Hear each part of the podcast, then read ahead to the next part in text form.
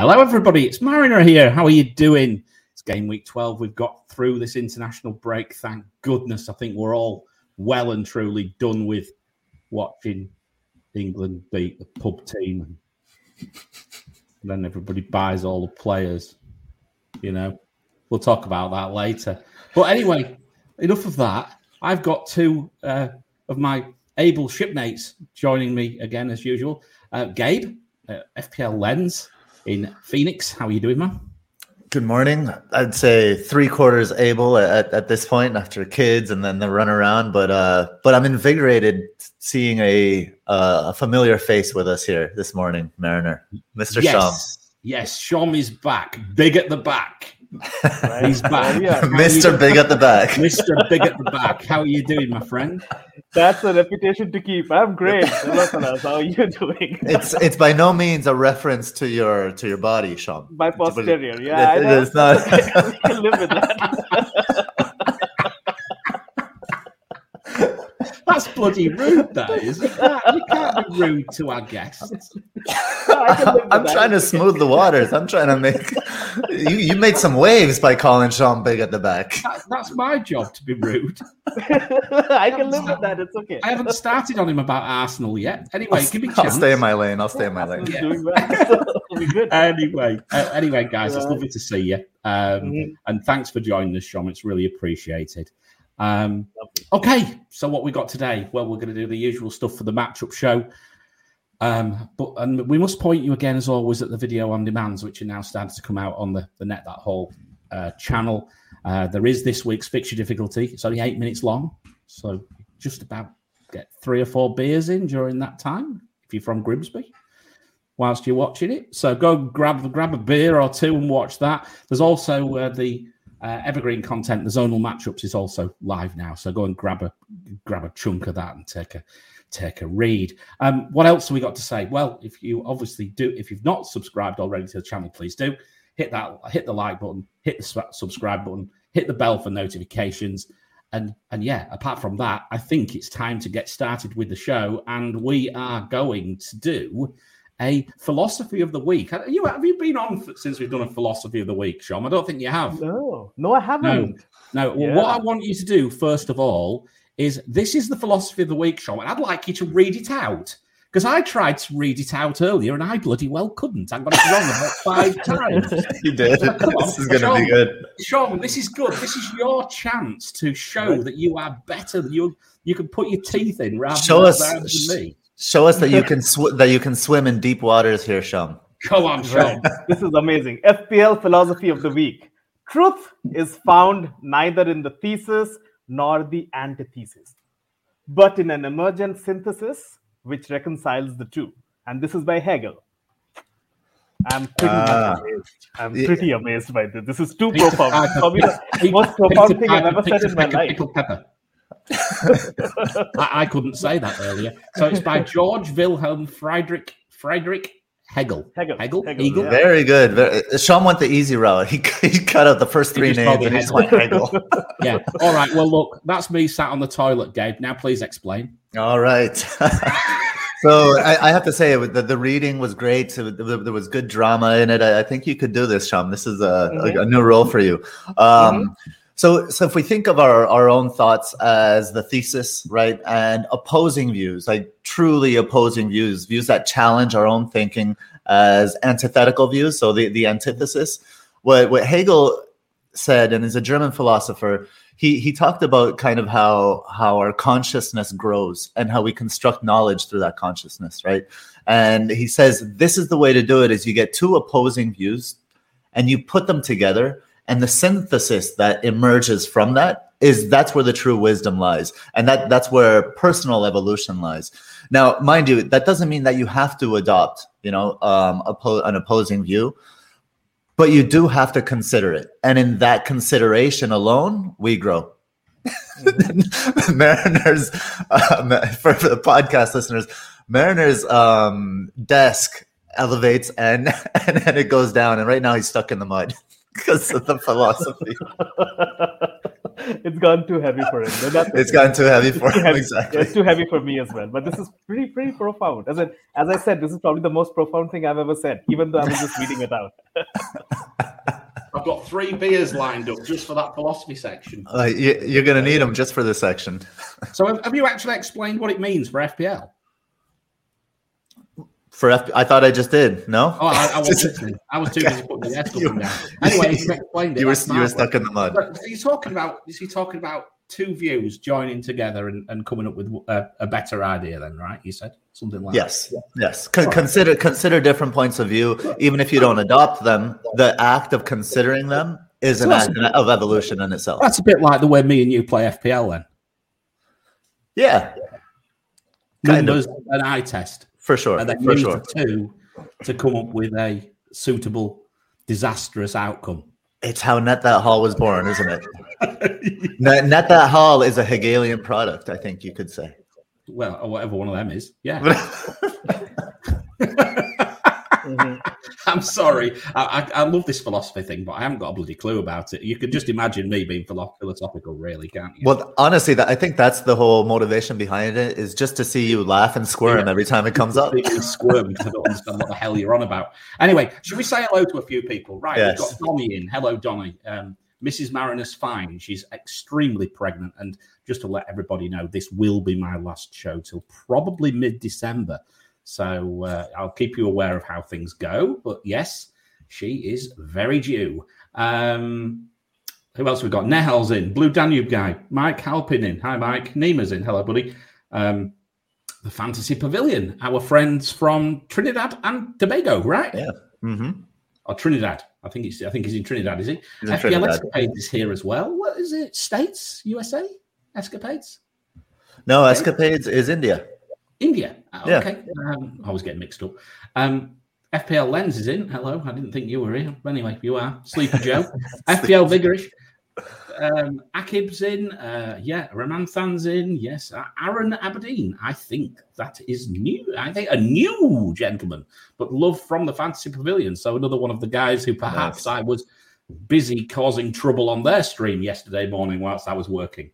Um, And yes, who else have we got? FPL Penguin, hi buddy. Um, FPL Trinity, FPL Masher, and Ant A.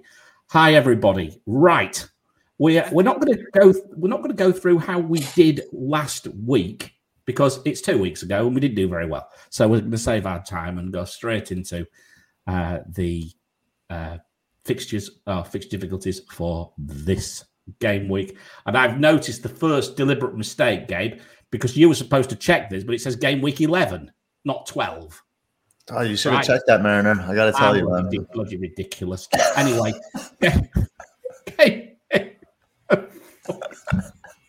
Next oh, slide. Oh, Do they all say that?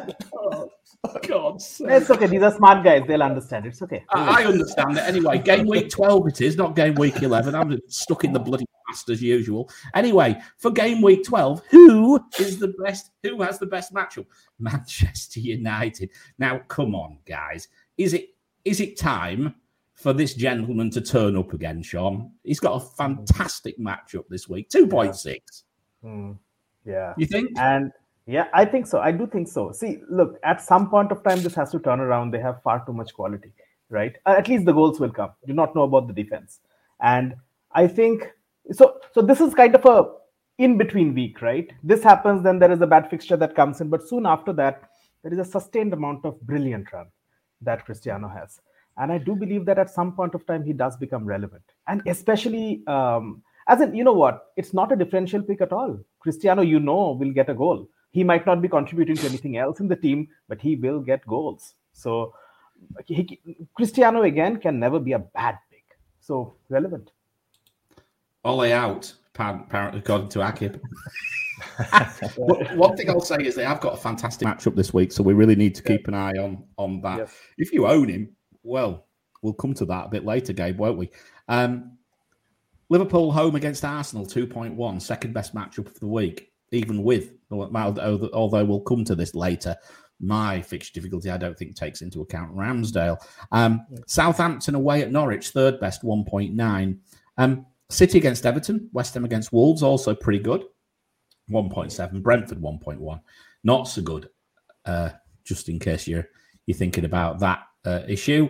But of course, the reason for that is, as we've been saying just recently, Brentford are away, and they are not as good away as they are at home. Um, I'm going to come to a match up a bit further down. We are going to cover it a bit later, but just the first inkling of what we might be talking about, Gabe. Spurs matchup 0.4 only against Leeds at home. I'm just going to say, I don't know what you want to say uh, to come back at this, but I'm just going to say, I think this shows how far they've got to go to improve. Would you mm. would you generally agree with that? I yeah, I, I would definitely agree with that. I mean, I can understand the the inclination to want to captain maybe somebody like Kane, but I have to say, I, I, I in my opinion, that's confusing an aspiration with reality. It's it's seeing it's you, you buy Kane and Son, they're, they're aspirational picks, right? We see them, we see the potential under that new system with Conte. Yes, exactly. Me too. um, but but we can't we, we can't confuse our aspirations for fact or data, right? So if if you want to captain a player, for example, from Spurs, you have to realize that, that you're going based on your hopes and dreams. You're not going based on any any evidence. As long as you're yes. okay with that and you're okay with the with the pitfalls of that of that approach, then then go for it. But um, but I think there are many better options, at least at this point. Fair enough. Okay, right. We'll come back to that anyway. We're going to look at that a bit, bit more detail later. Defensively, in game week 12, I mean 11 or 12, uh, Manchester City, um, 2.4. Now, I own both of these gentlemen. I think it's about time they both delivered, Mr. Dias and Mr. Cancelo. So do I. Please. So 2.4 against Everton. It's a very, very strong matchup. That is Burnley, 1.8 against Palace. Now then, that's interesting, all you Gallagher owners. We'll come on to that a little bit later as well. Uh, we, we, Gabe and I might have a fight about this. Um, you never know. Um, Liverpool 1.4 against Arsenal. Liverpool, for the first time ever, are making appearance on my defensive matchup. There's the laugh. because it's against Arsenal. Because it's against Look, Arsenal and they're away. away from home. Uh, in fact, Nima is in the chat. Nima, please just, I, I, know you've said it, but even you agree that Arsenal are bad attack away, uh, bad attacking away from home. What, what, what, are your thoughts on that, Sean? What do you think, Sean? I have Trent and Robbo. Of course you do. of course you do. of course. Have you got the same team as last year? Almost. I have Trent and Robbo and Dias and Cancelo. You, you know we have and unlimited transfers in the off season, right? Like between seasons, you can you can, you can change your team. yeah, yeah. But but hey, uh, Liverpool has been defensively a little bit shaky, and I do not know. You know, Arsenal has not been excellent uh, in these kinds of fixtures. So probably 1.4 is it doesn't it doesn't shock me. It does surprise me a little bit, but it isn't like absolutely. I'm not I'm, I'm not falling down or anything. It's it's not too positive to be fair to Liverpool. Yeah. But what I'm saying is Liverpool. I, I've gone on record many times and said that I don't rate Liverpool's defense. Um, mm. Although this year they're doing an awful lot better, and yeah. I'll mention something later on. The problem is, of course, is Arsenal are doing an awful lot worse mm. as well, and I think that's that's the yeah. other side of the the the coin there. Um, what else have we got? Brentford, reasonable chances of a clean sheet too, and May, Manchester United, um, hmm, maybe not. I think uh, it's getting a bit tight there. I think um, so. That's that side of it. So defensively, that's the the best matchups, and uh, average wise, we've got old Slabhead here. Uh, Manchester City, Manchester United, Manchester City 2.1, Manchester United 1.9. So basically, attack and defense just added, just averaged, right? Mm. Slabhead there. You know, obviously Manchester City, we don't need to say anything. That's Cancelo, right? Probably. But Slabhead here. Um, and uh, we, Gabe and I did. A, we always try to do a bit of a preparation chat on this one. And I, this mm. Lunchtime, I'll, I'll let you into a little secret, guys. Gabe and I had the meeting this lunchtime, And uh, we got chatting about this, and Gabe nearly fell off his chair when he saw this slide. Literally, nearly fell off his chair. I lobbied I hard said, against this. I said, "Don't you take the piss out of my pick here." Manchester United have uh, a fourth uh, for headers away from home at 2.4 per 90. And Watford have conceded their most headers at home this season at 2.8 per 90 minutes. And then you checked something, Gabe, didn't you? Mm-hmm. Go on then. So Mr. Slabhead here has he has this season he has um, eight headed goal attempts. Now the interesting thing about that is because when I think of slab head headed goal attempts, I think of headed goal attempts over the bar, right? But all eight of them have all eight of them had have been on target, uh, which I thought was very right. interesting. Um, however, for our purposes here, I'm going to maintain my position that Slabhead has no purpose here. He's no purpose on this show. Nobody's going to get him. We did. We're not recommending to get any Manchester United defenders. I, am saying he scored. He's scoring headers for fun for England. He's back. He's terrible at defence, but he'll score header. Uh, he's playing against ten-year-olds, or the equivalent of ten-year-olds in national teams for England. that does this means nothing. I, am lost. Zero. words. I'm Zero. Words. My my England flag over there is drooping case, I rest my case. Actually, honestly, you cannot make any approximation with the with the midweek games, with these international games. Honestly. I'm, I'm pulling your legs, guys. Yeah. But the point is, is that you know he is known for his headed headed goal. Yeah, yeah. I, th- I like, he would he would top the Souček like, watch, wouldn't he? I like my headed matchups, you know I do. And yeah, I always yeah. try and look for one. If I see one and it pays off, then I will tweet about it. That's about mm-hmm. the only tweet I send out all weekend.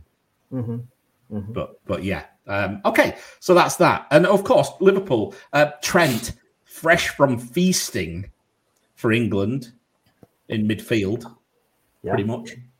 Um, again against Arsenal potentially, but we'll come on to the uh, the matchups and things. So in a minute. So right, let's have a quick quick look at the the net XG, Gabe. This is your baby, isn't it? Mm. So mm-hmm. uh, I'm going to let you uh, have a look at have a look at this. I mean, shall I just? You want me to set the scene, or yeah, go for it. Set set the scene. All right, so I'm going to set the scene. So the best net xG this week: City at two point three eight expected goals, Brentford two point three five, and United at two point one three. Again, if you Brentford sellers, any of you Tony sellers, hmm, we we might be telling you off later. Um, Leicester, on the other hand, 0.71 right at the bottom, um, followed by Watford 0.81, Everton 0.86, and Arsenal 0.9. So, um, Gabe, hmm. tell us how the, X, the the the net XG is going. Well, I, I think it's um it's it's in development it's evolving and and here one of the evolutions is that, that i'll share right now is when we're looking at the kind of on on the lower end of the spectrum so we have leicester at 0.71 watford at 0.81 everton at 0.86 and arsenal at 0.9 um we it's it's not appropriate to just round up right? So that leicester at 0.71 that doesn't necessarily mean a goal. So to explain that a little bit is um when when you look at a an x like let's just take xg for example. When an xg is say 0.71 or predicted xg that means all of the shots in that match total up to 0.71 xg right? So if we're thinking a team gets about 10 shots in a match totaling 0.71 you're looking at less than 0.1 xg per shot. And if you have seven shots of less than 0.1 xg it's not unreasonable to think that it's actually going to be a zero. The result will be zero goals, right? So, so to, like I said, like we're we're learning through this process and and kind of learning as we go, and also developing it on, on the side to get it to refine it a little bit. Um, but but I think it, it's interesting to note that Brentford is still quite high, and I, and I think Brentford is buoyed a little bit by by their early season um, success and and if we take maybe variance like like your FDR takes into account, Mariner, I think we may I, I think Brentford may be overestimated here in um, for for net xG. I don't know if I expect them to score, you know, two or or, or more goals against even even if it is against Newcastle. Um, but with Newcastle being such an unknown, I, I think that's a wait and see.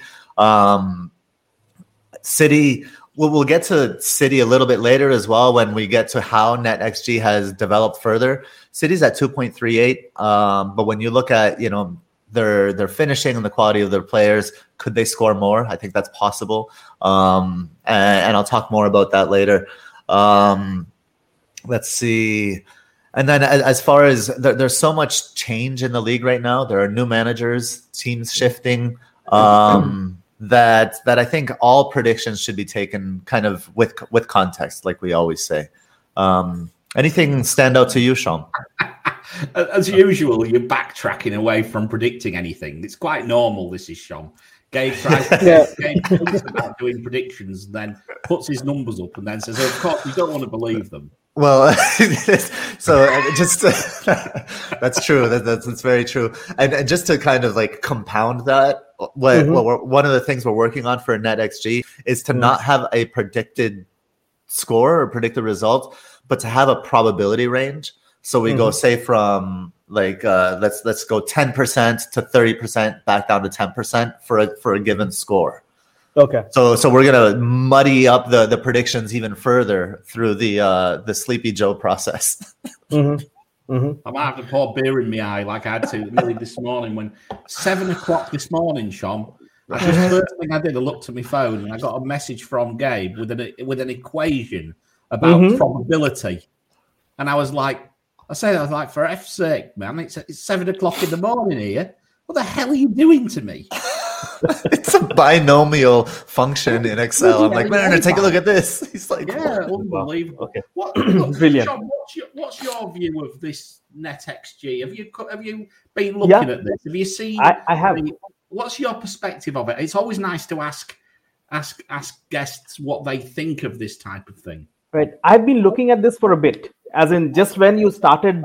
Um, you know discussing this started bringing this idea to the fore i'd been looking at this and um, I, I feel this is really innovative and re- this is really especially what you have been talking about in terms of this could be a range right rather than this is a specific point this is a this is my this is the line that i'm casting on the mm-hmm. on the mm-hmm. sand and then moving forward it makes a lot of sense i also just had a you know while you were explaining this game i had a thought as in how does it matter how does it differ as in say for example you have a team xg right team mm-hmm. uh, you know uh, kind of you know team team xg kind of a thing would that differ with individual players coming in as well as in we assume that this is this is the standard number for um, for chelsea for example right mm-hmm. and that has been with lukaku without lukaku and mm-hmm. there might be a little bit of a variance with a with, with, an elite finisher like lukaku versus somebody who's not like say for example if you start with werner for example mm-hmm. so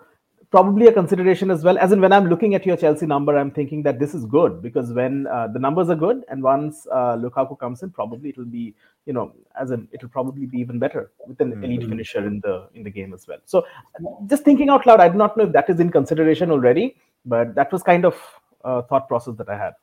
It's mm. it, Go ahead, Mariner. I was sorry. I was going to say one thing we thought about, isn't it, Gabe? Is that what we need to do is we need to compare against the opposition that they've done what they've done against mm-hmm. as well. So you know, perhaps, and also the circumstances of the previous games as to why the the scores have gone. Let's say a player's been sent off, and all of a sudden someone gets gets tanked five 0 then you know mm-hmm. should we strike that data out there's a lot more conversations going on in the background but I, I, mean what i like about this is that it thinks about the goalkeeper, right? And you see Liverpool there, 1.4 against Arsenal, right? I'm quite convinced if you didn't take into account the goalkeeper, that would be above two. But because Ramsdale is in such good form, mm-hmm. Gabe's equation is taking goals off Liverpool. Right. Right. Oh, that's, that's fantastic. I, that's that's how it that's how it works, right, Gabe? Mm-hmm. Yeah, yeah, and, and and that's that that's exactly why Liverpool is is so low. We see they're obviously one of the best attacks in the league, maybe the best. Mm-hmm. Um, but but the expected goals prevented um, stat from Ramsdale is is dragging Liverpool's number down. Um, but but more specifically con- to go ahead. He's going to concede five this week. I'm playing Steel. I, I probably uh, I probably would too, but but Shum, to, to, to you bring up a really good point, and and when you do averages for teams, right, you lose the individual qualities of the player. Mm. Like Ver, mm. like you mentioned, Werner. Um, a Werner attack is not the same as a Lukaku attack, and a Havertz attack is not the same as a Lukaku attack either, right? So that that's actually one of the developments of of NetXG. Something we're working on on the side is not just individual players, but in but individual shots. So breaking down the XG of individual shots of individual players against individual opponents. Mm-hmm. So you you can imagine the the kind of the the heavy load that that is. It's just like to work that kind of data is is it, it's a lot of work yeah. And um, so so we we we would need some help, I think, from from a stat site, from a yeah, in terms of some kind of sponsorship to kind of maintain a mm-hmm. model like that because it's so much mm-hmm. data and it's so granular. Right. But rest assured, we uh, we so are what developing are you waiting that. for? So what are you waiting for? Sponsors, get in touch with that hole. Exactly. Help us develop this metric. No. Uh, uh, honestly, no. that, that's really what we need is, is, is some support from from some site Brains. so we can develop it further and do that heavy that heavy data lifting that yeah. that's needed for such granular kind of metrics. We probably we probably need some brains as well, but that's another story. That's anyway. But anyway, guys, let's keep going. I want to what I want to do now is we what we do, Sean, as well, is because we've got mm-hmm. two different types of metrics. What we're trying to do now is compare the two. So we always do this. Now, last week there was quite a bit of divergence, interestingly enough, when we looked at it, wasn't there, Gabe? This week there isn't. Hmm. Very strangely, it's almost almost on par. And mm-hmm. we've done nothing. We haven't adjusted anything. All we've done is move the fixtures on a week, plug some more data in, and this is what it's come out with. So if we look at the overall considerations, who come out best? Well, Manchester United ranked top has been still been the best fixture. 2.13 net XG, 2.6 fixture difficulty. Man City, second ranking, 2.38 net XG, 1.7 fixture. Brentford, mm. then Brentford. But there's a divergence there 2.35 net XG and 1.1 fixture difficulty. Net XG sees something that fixture difficulty does not interestingly enough. I'm not quite sure what that is. Um, but I'm going to look at the other divergences, Gabe, as well. We've mentioned Liverpool. What about Spurs? 1.73 net XG. Yet my fixed difficulty has got them at 0.4. What do you reckon to that one? Um, there it is. Okay. Spurs 1.73 versus 0.4. Yeah, I mean, it, it's hard to say. I mean, they're at ranked 7 and 10, so maybe not diverging that much. I'm wondering if it's just ranges or are we, is there something in there? I will tell you right now as I bring up one of my tables, and I and I, I have a theory, and that's why um, I just want to make sure. And let's see, where's this? Meslier. Theory. Whoops. This is all my. No, my theory is not correct. So I, I met, met, that's why that's why you got to check these things. So mm Meslier, it's interesting. Meslier started the season with with a horrible expected goals prevented. Mariners in the mud again in, in his you, mud. You know, should, this is you. That I'm doing an impression of you. You're in the. No, I'm I'm good. Um, so so Meslier started the season with a with a horrible expected goals prevented, one of the worst in the league. But it's since improved, and that that's what I was checking. He's now at net minus 1.5 xGP for the season which you know over 11, 11 matches is it, it's pretty neutral. It's not that yeah. bad. I, I, thought that's what that would be what's um kind of buoying the the Spurs attack here. Um, yeah, I honestly, I mean, it's seventh. Like, I like to look at the rankings. It's seven compared to tenth. I don't think that's that much of a difference no, when when compared to the field like if, if we move up, I think I think the Liverpool one, which we already discussed, is is a stark difference. I have them ninth versus second for Mariners metric, and that's as we discussed. That's the expected goals prevented stat uh, taking effect in there. Um, stands out is the Leicester, isn't it? Leicester yes. 0.71 net xg 20th mm. with, against a minus 0.3 fixture difficulty. Is is is that the opposite of Ramsdale?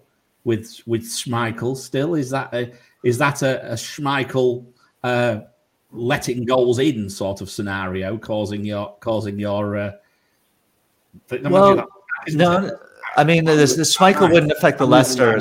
Yeah, that's right. It wouldn't, would he? So why no. is it so bad? Why is that so bad? I, I was actually going to ask you why is yours so good? It's they're playing Chelsea, one of the best defenses in the league.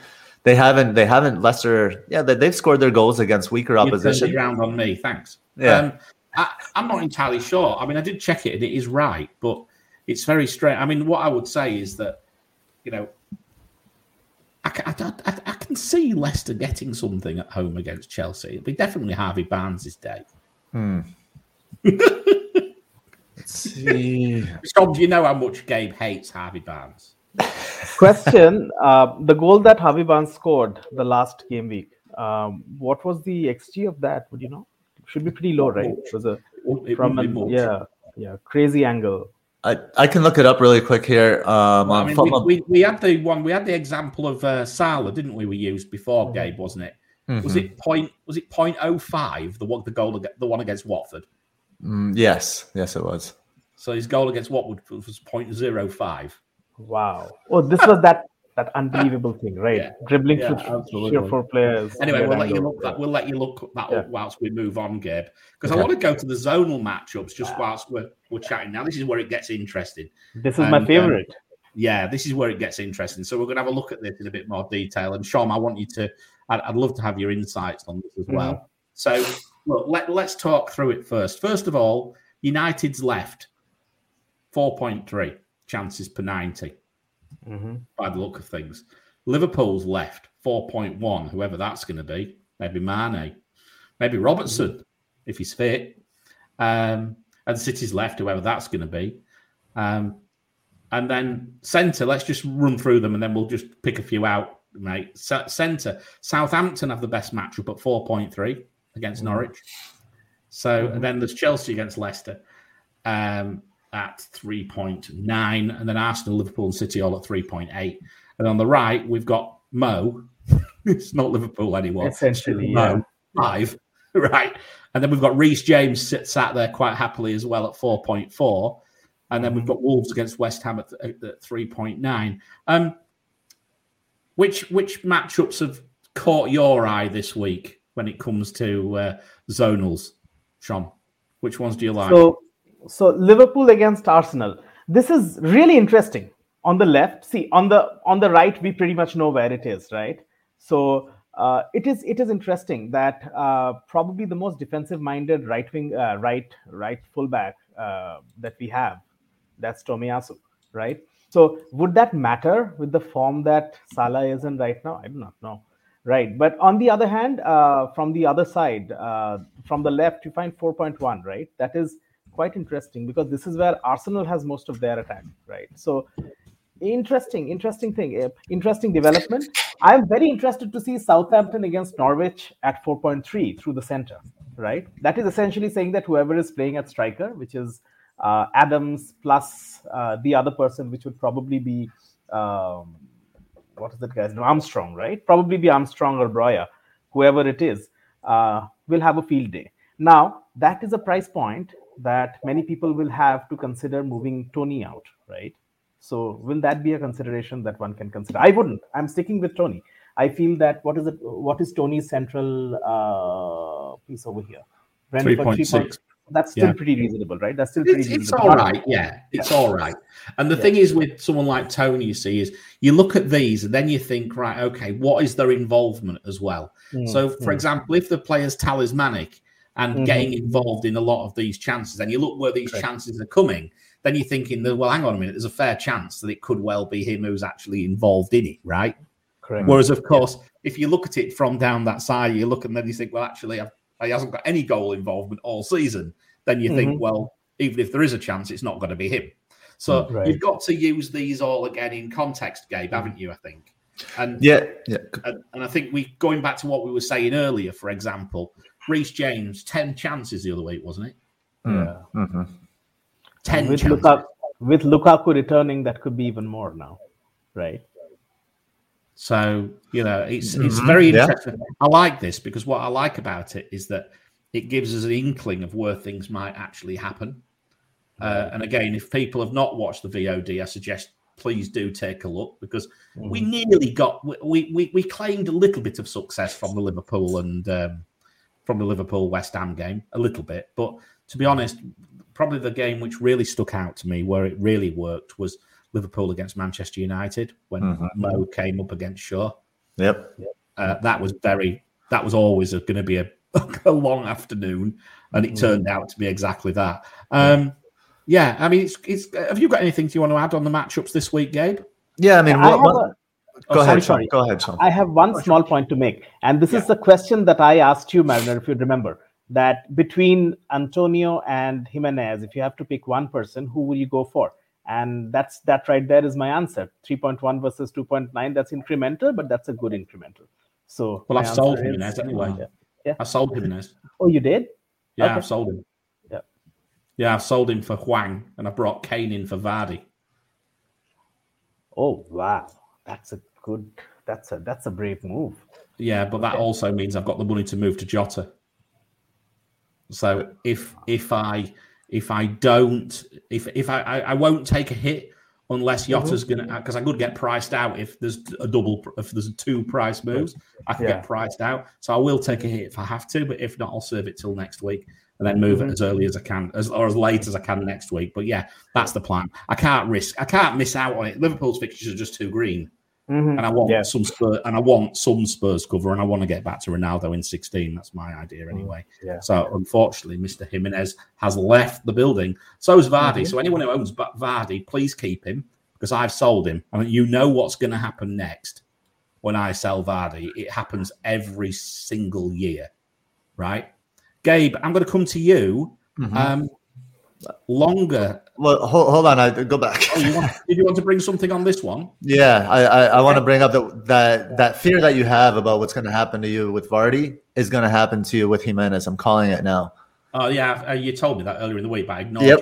you. You did ignore me, and and here's here's where like just to the point of of adding context, right? Um, when when I look at these zonal matchups, what I like to look at is um, I, I look at the the row across and I look if there's any anything that stands out, right? So for Wolves, you see how the the matchup on the right is much better, right, than the than mm. the center or the left. When you have such a big discrepancy like that, um, that's that's where where I like to take note. We have similar ones for for Southampton. Um, with 4.3 in the middle versus 3.4 on the left and 3.6 on the side. For Wolves, just for those in the pod listening to the podcast, it's 3.9 on the right, 2.9 in the center and 1.9 down the left. So you just sold the player that's mostly on the right, Mariner, the 3.9. But you you you gain savings and there, again context, right? You're, you're going to gain savings. You're going to gain Kane. You're going to gain Jota. So so the, I, I, think the move I, does. I had a coffee this morning and I said, "What do you reckon to this move?" And you said, "Brilliant." When I was having a coffee this morning, sat outside, you know, you're having a coffee. I'm, I'm on my fourth beer. It's, it's what, context. 12 hours later, 14 context. hours later, you tell me it's crap. you know, yeah. I, I, I encountered. Look, I'm, i had i had a thesis. Back. I'm going back here. Look, you're telling me Wolves are good, but your your bloody net XG only has them at 1.15. So if they score oh, a goal, what? what's what's West Ham's, one point, West Ham's 1.69 what's what's Jimenez's goal involved expected goal involvement when uh, when Wolves when Wolves score, we can expect Jimenez to be involved, right? And and when the matchup on the right side is so nice. Mm-hmm. I'm just hmm. saying context. Your context it, it, it makes sense, but it I did want to bring up. Look, I had to sacrifice somebody. It was Dias. It was Dias, or it was Jimenez. I am not selling Dias. Of not course, that's that's that's the message right is is it is context but what what my my point to bring up here is it's so much better on that right hand side um and and I, those are the things i look for i think watford's right hand side has an, has an interesting advantage as well again we're looking at just just just like Mo, just like Mo had an advantage against Shaw, uh, Sarr, Sarr could have that that advantage. Sarr could do something against uh, United this week. That's what I wanted to add. Anyway, uh, Neema's asking me before he leaves, can I buy Coufal again when West Ham fixtures turn? I might well do that actually. yeah, I like him. That will he will he get back into the team? I have no idea. Johnson is playing pretty decent. Yeah, someone said to me, someone said told me to buy Johnson instead of to downgrade Dias to Johnson. I, I can't see. I can't see Johnson holding his spot over over at Sofa. Sofa is. Soufal will be back. Yeah. Soufal, there we go. I call him Koufal. I'm from Grimsby. Uh, Gabe, please, please tell me all about Jarrod Bowen. He's, he's, he's, he's a very popular, he's a very popular discussion point mm. at the mm. moment. And, and I'm very interested in Jarrod Bowen, but not until game week 16. You know, tell us about, tell us about what this is showing. So uh, let's see here. Bring this up on my end. Um, so we have Jarrod Bowen. Um, he's at a let's see West Ham. What does it say? Three point one game week twelve to fifteen. There we are. Three point one there. Three point one on the right. 1. Game week twelve. Four point two. Oh, Game week, uh, game week twelve to fifteen. Right and and I think that's what we're looking at is yeah. is that delta, right? The the matchup yeah. on on the right hand side for West Ham goes from three point one to four point two. However, I which which is a, a greater delta than the left side, which goes from 3.4 to 4.1. However, they both go to the same, roughly the same kind of difficulty. So while I, I like Bowen, I, I don't know that I'm ready to predict whether West Ham are going to attack more from the right or with with Bowen or attack more from the left with Benrahma. Yeah. Um, so selling soon. So if, if, you're selling one and then thinking of bringing in the other, I, th- I think that road could be could be fraught with some peril. Um, yeah, I've got to sell him for Jota anyway. I've got no yeah. option. Jota's coming in. So I mean, look, what I'm saying is that I, I actually like the look of this, and I tell you what I like about this is I see upside. He's doing well now with the matchups the way they are now. If these matchups improve further, we are saying that he's going to have an extra chance a game down that potentially an extra chance a game down that right side. Mm-hmm. That's the point which we're saying here. So it, it, it's quite interesting. Um, Sean, can I come to you? Um, yeah, yeah. Do you, these ta- you know, have you got any longer term targets with respect to to players you're looking at? You know, have you got on your little watch yeah. list? You how many? You, you, can only have five defenders, I'm afraid, but mm. I, I, know you'd like more. But yeah. which players are you actually looking at longer term, and do they do they actually fit with what you're seeing here, for example? So who have you yeah. got on your watch list? Looking at this, one name just popped immediately, and that is Brighton's right side 3.6 between game week 12 and 15. You know where I'm going over here, right? Oh, Brighton right side, Tariq Lamptey oh, 4.4. God. Tariq, is looking at oh God, Mr. Green, Mr. Greenhouse. Actually, made of glass. He's made of glass. I absolutely love him, but yeah. I'm worried sick his leg falls off. Well, that's that's the risk you take, right? I mean, do, do you want to take that risk going into the fixture crunch? It's it's the it's the leg falling off combined with the fixture crunch that puts me off Lamptey, and I, I love him. I love ex lively players, so he's a fun it's player to have. I thought about though, and I'll tell you why I thought about it because Livramento was originally my fifth defender. Hmm. hmm. If I ever thought of downgrading one of my premium defenders, I would keep Livramento, downgrade one of my previous pre- uh, premium defenders, and I'd bring Lamptey in as cover for Brighton, which I don't have. Hmm. And he could sit fifth if needed. And yeah. if he does, if his leg does fall off, I've still got players like Brownhill and Hwang who can come off the bench anyway. So I actually think it's not. There's, there's an argument to say, do you really need three playing defenders. I think you have uh, three playing subs. I, I, tend to go that way at this time of year, but I do know that some people are thinking, no, I don't know, I can get away with two. So if you think you can get away with two and you fancy a bit of a punt on Lamptey, go for it. I think it's a great shout. Mm-hmm. it's one of those. It's the uh, always cheating, make fantasy fun again pick of the pick of the week, isn't it? Mm. I think so. I love it. I like. I love the pick. Too. I love the pick. I saw the numbers, and that's what popped out for me. Mm. Yeah, I, I, I, love the player. The one thing I don't know if like is Brownhill really. I mean, are you gonna you, you gonna rely on Brownhill? Come on. No, he's gonna sit third on the bench. Yeah, third on the bench, right? Brownhill third, on the bench. bench. If if, if Lamptey's hurt, Brownhill's second on the bench all of a sudden, and you're really down to one sub. Well, that's the same as if you've got Will Scarlett, and, whoever it is. It, that, that was oh. going to be my next point. And some people have a non-playing forward, for example. So to bring in Lamptey and and then have you know, if, if, if if your bench is a non-playing forward, Lamptey and Brownhill, I think you might be asking for some trouble. Yeah, no, I think if, if, if you're extending that far, just just I certainly wouldn't go for Lamptey with a non-playing third player. Right. No, right. that is dangerous. Exactly. Especially when you might have rotational players as well. Mm-hmm. When you might be, you might have James and Chilwell and Cancelo and players like that who are all inevitably going to be benched somewhere over the next 10 weeks, right? They're all going to get a bench. And if they just happen to be benched, two of them all, all of a sudden out of three get benched the same game week, then you're going to be relying on your on your bench, aren't you? And then yeah. what would be worse than to see Lamptey's leg fall off just at the same time? Exactly. And, Nick, uh, Blue Nicks underscore 99 here, he, he asked a good good question, uh, kind of a rhetorical question here. Who finishes Lamptey's crosses? If he was supplying a DCL, he'd be in 100% of teams. Kind of agree with that. Like, he's crossing into fucking Neal Maupay. Yeah. but, but that's the point, right? That's the reason why he is 4.4. Yes, right? correct, correct, correct. yeah, good point. Yes. It's baked into the price. I, and the fact his leg falls off a lot, mate. Because I think if he was fit, if he See, was fit, you know, I think he'd be yeah. five. Hmm. If he was crossing the DCL, he'd be five point five. yeah, yeah, absolutely. See, that's the thing, right? Lamptey is not for every team. Not Lamptey is not the right player for every structure, no. team structure. And I go back to that team structure argument of mine again but he is the right player for a few kinds of structures. Like, say, for example, I take this risk because I always have at least two regular playing uh, benches, right? So I could, two seasons back, I could take the risk with Danny Ings, right? Danny Ings was the same guy, right? His legs used to fall off at the drop of a hat, but I could take that risk, and it kind of worked. So this might be the right pick for a few specific kinds of teams, but mm. not for everybody. Again, point taken. No, that's fair.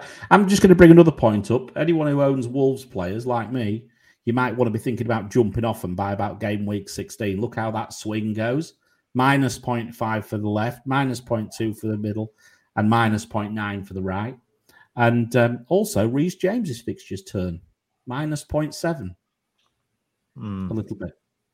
So his fixtures get tougher as well by the time you get to game week 16. So just a couple of things to take into account.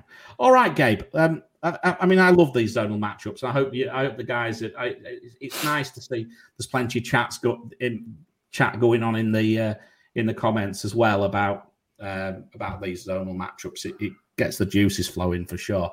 Um, we're going to have a look at a scouting report now, Gabe, aren't we? Mm-hmm. Um, and it's going to be a look at a certain Conor Gallagher.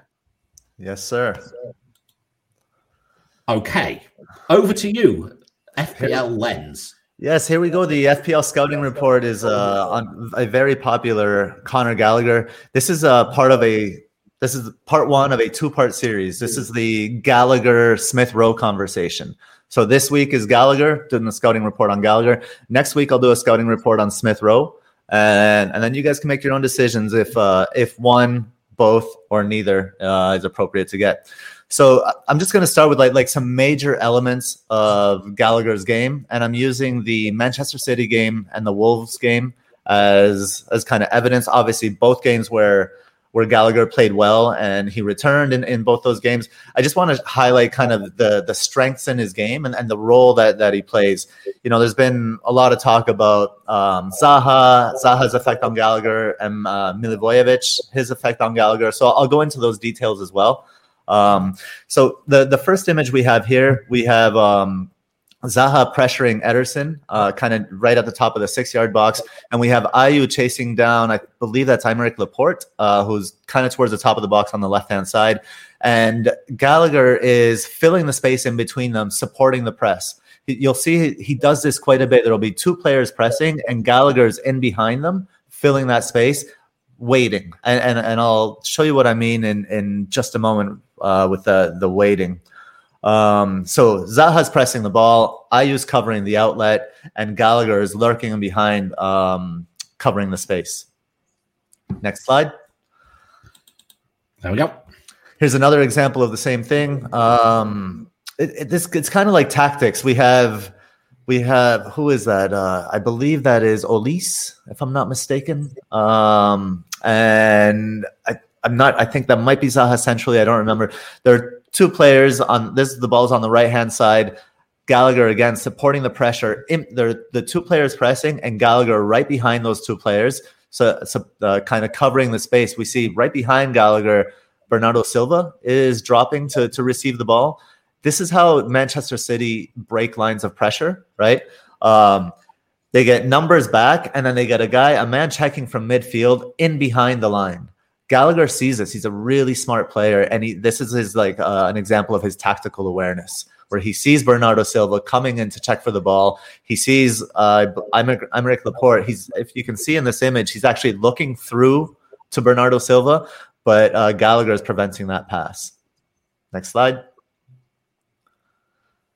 So this is the result of that of the previous pressure, where I'm Aymeric Laporte he loses the ball, and and Gallagher's in a space where he can jump into that space and recover it. Um, so the result of kind of like just intelligent pressing, he's like a he's like a conductor when it comes to pressing. Gallagher is, and and he but he doesn't he moves people with his own movement or he, he he moves in accordance with other people's movement so just that kind of intelligent rea- reaction really makes what is what makes Gallagher such, such an important player for for Crystal Palace. He recovers this ball that Aymeric Laporte loses thanks to intelligent presser. And the next slide shows another another um, trait of his, and that's his passing. He weight the weight of this ball between defenders for for Zaha puts him away from no, it's who is uh it's Ruben Dias. I don't know who that is maybe Cancelo that, that's making the, the recovering run there. He puts Gallagher's pass puts him away from the defender, gives gives Zaha enough time and space to take the shot. Zaha scores this. I think Ederson could have done better. It probably shouldn't have been a goal. But again, here on display we have Gallagher's intelligent pressing, his tactical awareness, and his ability to to wait passes really well in uh, into space. We go to the next slide. Again, we're shown uh, this is again this is in the Wolves match. Same concept, supporting the pressure. We see the the ball is being cleared. That is um, who is that? Ayew maybe pressuring there, and we have Olise, I believe, on the right hand side of kind of attacking the left hand side of Wolves or Palace's right hand side, and we have Gallagher again in between them. We see the red box right in the middle uh, right in front of Gallagher, where he's expecting to recover the ball. And we go to the next slide and we see that he does recover the ball and he takes this. This is just a really he. I wish I could show you guys video, but I, I don't think I can because of copyright. But he he brings the ball on his chest and takes it down with his left foot and cuts inside. And this kind of just control and and instinct to know where to go. You see where the space is in the middle of kind of in the middle of the box, um, between the penalty spot and the top of the box. He dribbles into that space and just just showing like his dribbling ability, his control. He gets lucky with the finish. the The finish is deflected, but you can see how the there's an arrow here. The goal, the arrow pointing one way, which is the way the way the goalkeeper went, and then the purple circle shows where the ball went um, because of the deflection. Now he he gets lucky with a deflected finish, but he created much of this play himself by his positioning, by the way he attacks the ball, the way he controls the ball, and and his propensity to just take a shot if he needs to. I jumped two. Sorry. There we go. Next one. Next one. So this is kind of supporting the the two players in front of him, but not defensively to recover balls. In this case, in attack, we see Zaha penetrate uh, Manchester City's box on on Palace's left hand side. Uh, we see Olise waiting in in great space actually on the right hand side, and we see Gallagher pushing into the towards the penalty spot, arms open. He he could have a, a great shot here if uh, if Zaha plays him a good ball. Unfortunately, Zaha's ball. Go ahead. Do you have a question? No, no. Keep going. Okay. So unfortunately, Zaha's ball is a little bit in front in front of Gallagher, so it goes to Olise, but it doesn't. It goes to Olise's back foot. So what Elise Gallagher maintains space. You see him here. He's kind of like backing up into Rodri, Rodri's trying to like is, is coming towards Gallagher to press him. Rodri. Rodri. Rodri, nice man. He's getting getting R's rolled. um, and and Gallagher's arms are, are kind of wide, and he knows he's going to need to protect the ball. So here, supporting the pressure, good technical awareness, and then the next slide will show us kind of like how he begins to finish. Right, his finishing ability is really it's interesting here Olise's ball is slightly behind Gallagher. So we see in this image, he's just slightly right of the penalty spot. He's got two defenders in front of him. He's got three defenders behind him. And he has to lean his, his body back to take the, the shot first time. And the next slide shows us his technique. And that's where it ends up. Mm, no, go one. Hold on. There's there you go. There, this is the slide. So the technique we see how he locks his ankle and he locks his leg and he and rather than swing through the ball, he just kind of like punches it. It's just a little punch and there's not much of a swing through because if he swings through, that ball is going to go sky high. It's going to go. It's going to go meet Bruno's penalty kick that's still in orbit. But he's he's intelligent, Gallagher, and in these like tight positions, he knows just to, how to hit it like just sweetly, just sweetly enough to get the ball through, and he's able to keep it down. And the next slide shows it where he puts shows us where he put this ball, and it's right off the post on the right hand side. I mean, Ederson is on his knees praying. I think he just can't can't believe this finish. And so Gallagher's finishing ability in tight spaces, that kind of quick thinking, I find to be extremely impressive. Next slide here, it the Milivojevic effect. So, and this is the match against Wool. Uh, no, who is that? Leeds. Sorry, this is Leeds. Um, so Milivojevic started in game week six through nine, and Gallagher got 10 points in those four game weeks. Um, so uh, let's see. So here we see Milivojevic has Gallagher and I, I think that's Olise again on the right hand side. You can see the space in the green just uh, just behind behind the defender there. That if if Milivojevic does not cut this ball left, they are in. I mean, Palace are in great space on the right hand side, but he does cut the ball left, and you have to ask yourself why. And the next and the next slide tells us, kind of shows us why. He's looking for Zaha. So some of these players, and I think Milivojevic is one of them. You know, a lot of people are saying that Milivojevic is is kind of cramping Gallagher's style or, or putting a damper on his his production. And and there are a couple of reasons for this. Um, and and this is I think the main one is he's he's trained, he's programmed to look for Zaha. This team has been looking for one player for so long that rather than play a good ball into space on the right hand side, he'll cut it back. And and you, you got to hand it to him. This was a great pass to Zaha. But without if if this isn't a great pass, if this is just a regular pass, it doesn't get through. It's it's a low percentage pass and it requires something really nice. Zaha does finish this ball. He scores. Milivojevic gets his assist. But I think these kind of blinders show why Milivojevic in the side and Palace did not do as well with Milivojevic than than they do with uh, Kouyaté, who provides extra defensive cover and maybe gives Gallagher more room to to to to roam between those two attackers, like like we showed in the previous slides. So I think the favorite Milivojevic favoritism to Zaha is what limits Gallagher, and Kouyaté's extra defensive color, cover gives Gallagher the freedom to track and recover balls and get himself in good situations. So there is an effect of Milivojevic, and there is also a tactical effect. So just the stats then? Stats. So here's the thesis. We're going back to the philosophy of the week. We're going to apply it into the into the report here. So here are the stats. Gallagher. It's interesting that he he only has 18.4 percent of Palace's shots, um, but he has 26.5 percent of Palace's xG and 31.1 percent of Palace's expected goals on target. Thought that was interesting that each each level is shows an increase. So if we're thinking Gallagher has um, he has an average of 0.0.17 xg per shot away, and an average of this is this is a, a good stat more than double expected goals on target per shot away. Now his expected goals and expected goals on target are about the same for for the season thus far. This means that his expected goals per shot at home versus expected goals on target um, per shot at home are, are the flip side of this. So his XGOT at home is half his XG at home. I don't know why. I don't know why he's more clinical um, away. But if we're looking, if we're thinking that Burnley concede approximately 12 shots per match, per home match, and Palace generate 8.6 shots per away match, we can assume that Palace will muster approximately 10 shots in this game. If Gallagher gets approximately 20%, say he gets two of those shots, and he maintains his averages, you know, he's looking at a at an x at a 0.34 xg and 0.7 xgot from two shots. There's hope there. There, you know, the, the concern is in the number of shots, but the hope is in what he gets from those shots. So this is encouraging news for for Gallagher owners, Gallagher's buyers, Gallagher prospectors. And then we go to the next slide.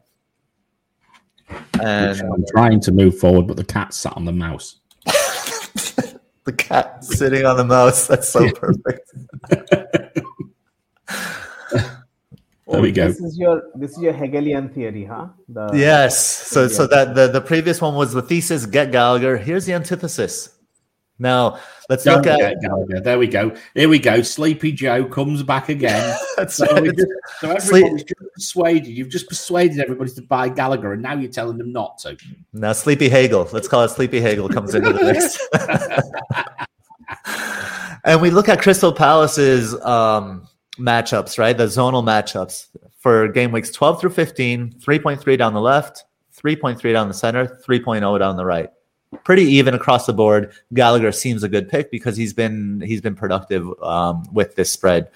But when we look at um, game week 16 through 18, and if we're looking longer term, especially with the fixture crunch, we know we will have um, fires to put out in our team, and Gallagher may not be someone we could move on um, the fixtures turn 3.3 down the left, so that stays the same. So things are looking okay for Zaha When he plays on the left, he has played on the right at sometimes this season. Um, it goes down to 2.99 in the center, but the drop to 2.7 on, on the right hand side is what really concerns me for Gallagher. And if we've seen Vieira kind of show some tactical acumen here, and if he continues to show that is he going to favor more that left hand side with Zaha in, in game week 16 through 18? Is Gallagher going to be a flash in the pan for now and then a resurgent asset later? I don't know that he may not be a great long term investment. He's certainly a decent short term investment. Fair enough. Where are you on this, uh, Sean? What's your yeah, perspective so, of Gallagher?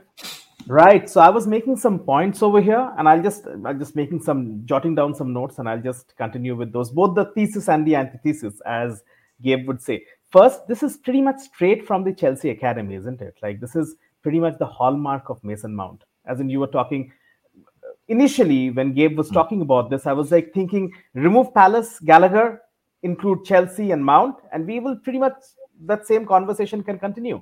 Intelligence, pressing, weight of passes, arriving late in the box, and that suddenly reminds me of another player and of pro- pro- probably for a slightly uh, older vintage, and that's Frank Lampard, right? Mm. Probably the greatest FPL player of his price ever, right?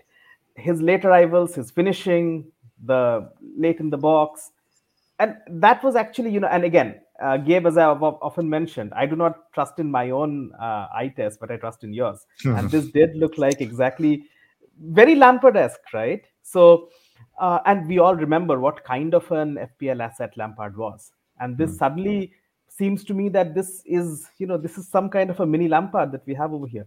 Again, I'm not I'm not comparing him with somebody that, that kind of an FPL legend as Lampard, but that is that is kind of where I was getting at. Yeah, this was the note that I was making. The antithesis note when you were making it reminded me of two other points. One, Olise, he is 19 years of age and he's coming into form. And pretty much for almost the entirety of this season so far, the attack of Palaces was, you know, essentially Zaha and Gallagher, right? Now Olise is coming into the team, and he, you know he's played a couple of matches, and those are like green shoots, right? Mm-hmm. And Eze had a great last season, and he's back into fitness as well. And Eze makes a big difference in comparison to somebody like um, um, what's the other guy, Jordan Ayew, right?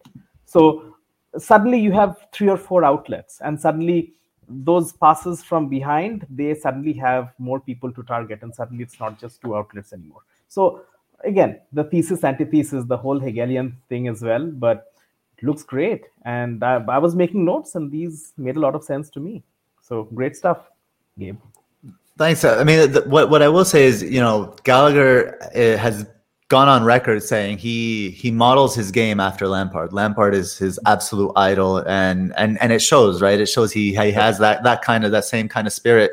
The one thing I'll I'll, I'll say about Mount is I don't know that Mount has the finishing ability that Gallagher has, mm-hmm. and that's that's the one element that's missing. But I agree, every other element of the of the game, it's quite similar. What are your thoughts, Mariner? Yeah, I mean, look, I very nearly went that route actually with Gallagher, but I ended up thinking I wanted Jota instead. Um, mm-hmm. So it was a very, very tough decision. I already own Smith Rowe, of course. So, mm-hmm. you know, I've got medals for benching him this season many times. what, what's you're, you're, you're ranked like number 10 in the world for bench points, right? Uh, I'm not far off. I, someone did one of these comparisons on Premier Fantasy Tools and I, I smashed them out the park for points on the bench. no, I mean, look, I, I think structure might allow, you know, if you certain structures might allow both, but realistically, I want Raphinha, I want Jota, I've got Smith Rowe, I can't fit him in. You can't have them all, but he's a great pick. Yeah. He really is a great pick. I really like him. I love watching him as well. I think he's, as I say, he's good on the eye, mm-hmm. uh, and yeah. he's a fine player. And I'm sure he's got a brilliant future ahead of him. Yeah. And the other thing I'm going to say, I'm very, very impressed with what um, what's happening at Palace as well. Mm-hmm. Very impressed. I mean, you know, they're doing well, and I think Shom, you hit the nail on the head. There's players coming back as well, and I think that's going to make even more of a difference. Mm-hmm. Um, certainly wants to watch. I think. Okay, Fabulous. Right. Shall we just have 30 seconds? I need to uh, play a little advert and then I'm just going to exercise my vocal cords with a beer. So hold on a second. If it's going to work, come on. Are you craving more FPL content? Then look no further than allaboutfpl.com. Head over there for weekly articles from some of the top content creators on the planet. So, what are you waiting for? Head over to allaboutfpl.com the website for all your FPL needs. There we go. Just a little shout out for our friend Surya and, and the gang, Srini and Surya, across there, all about FPL.com. Good friends of the pod. And uh, yes, um, always nice just get 30 seconds just to recharge our batteries very slightly. Um, okay, let's have a look at these fixtures very, very quickly because I think we've spoken about a lot of these matchups already in a sense, mm-hmm. haven't we? By just by chatting around. So let's summarize these really quick. I think Manchester United are, are good for two and a half goals this week. That's my prediction. Um, their second uh, best prediction with respect to uh, the odds at 43%. They have got the best matchup, okay, as well. And you can see that on the screen. And they're up against flat bottom defence uh, at home. Now, of course, things might change. Uh, but at the moment, um, it's still looking like I think it's. I, I think I back them to bounce back. Actually, uh, that's my perspective this week. Chances possibly more likely down the left than the centre or right. 4.3, 3.7, and 3.7. Could this be a Rashford week? Mm-hmm. Could this be the week for Rashford to explode onto the season? Um, you know, maybe, maybe. And your XG, Gabe, you've got 2.13. So you're you're thinking that they're going to get something as well. And as I say, I mm-hmm. expect a reaction. Um, Sean, let me come to you on this one. Do you expect uh, to see a, a, reasonably high scoring game? Can you see can you see uh, Manchester United doing perhaps what Liverpool did to Watford? It's possible, uh, but I'd just like to also say that. Um, see, it is possible, right? Uh, there, there's a gulf of difference between these two teams, right? A considerably better team do remember though that uh, this is the point where uh, you know what is the coach? Uh, what is the manager of Watford's name? Uh, Ranieri now, isn't it? Ranieri. Come on, yeah. So Ranieri. This is around the time when sometimes you just lose it, right? So, so this is around the time when Ranieri kind of tries to tighten up the defense, right? So he might actually sit back completely and you know try to really play defensive and get a 2-0 so a 2-0 is still a good thing. Uh, Cristiano still gets a goal and perhaps etc. But that isn't like it is really not something that you'll fall off your chair for, right? So hmm. that is possible too. However, the other the flip side is also very much possible. A 6-1 or a 5-1 is possible, but both options there. The left, I, I, uh, yeah. I think there's yeah, probably. I, I, don't think they'll keep a clean sheet. That's the other thing I would say. I, I do expect them to concede, but I wouldn't be at all surprised if it isn't four-one. Yeah. That's my that's my view yeah. anyway.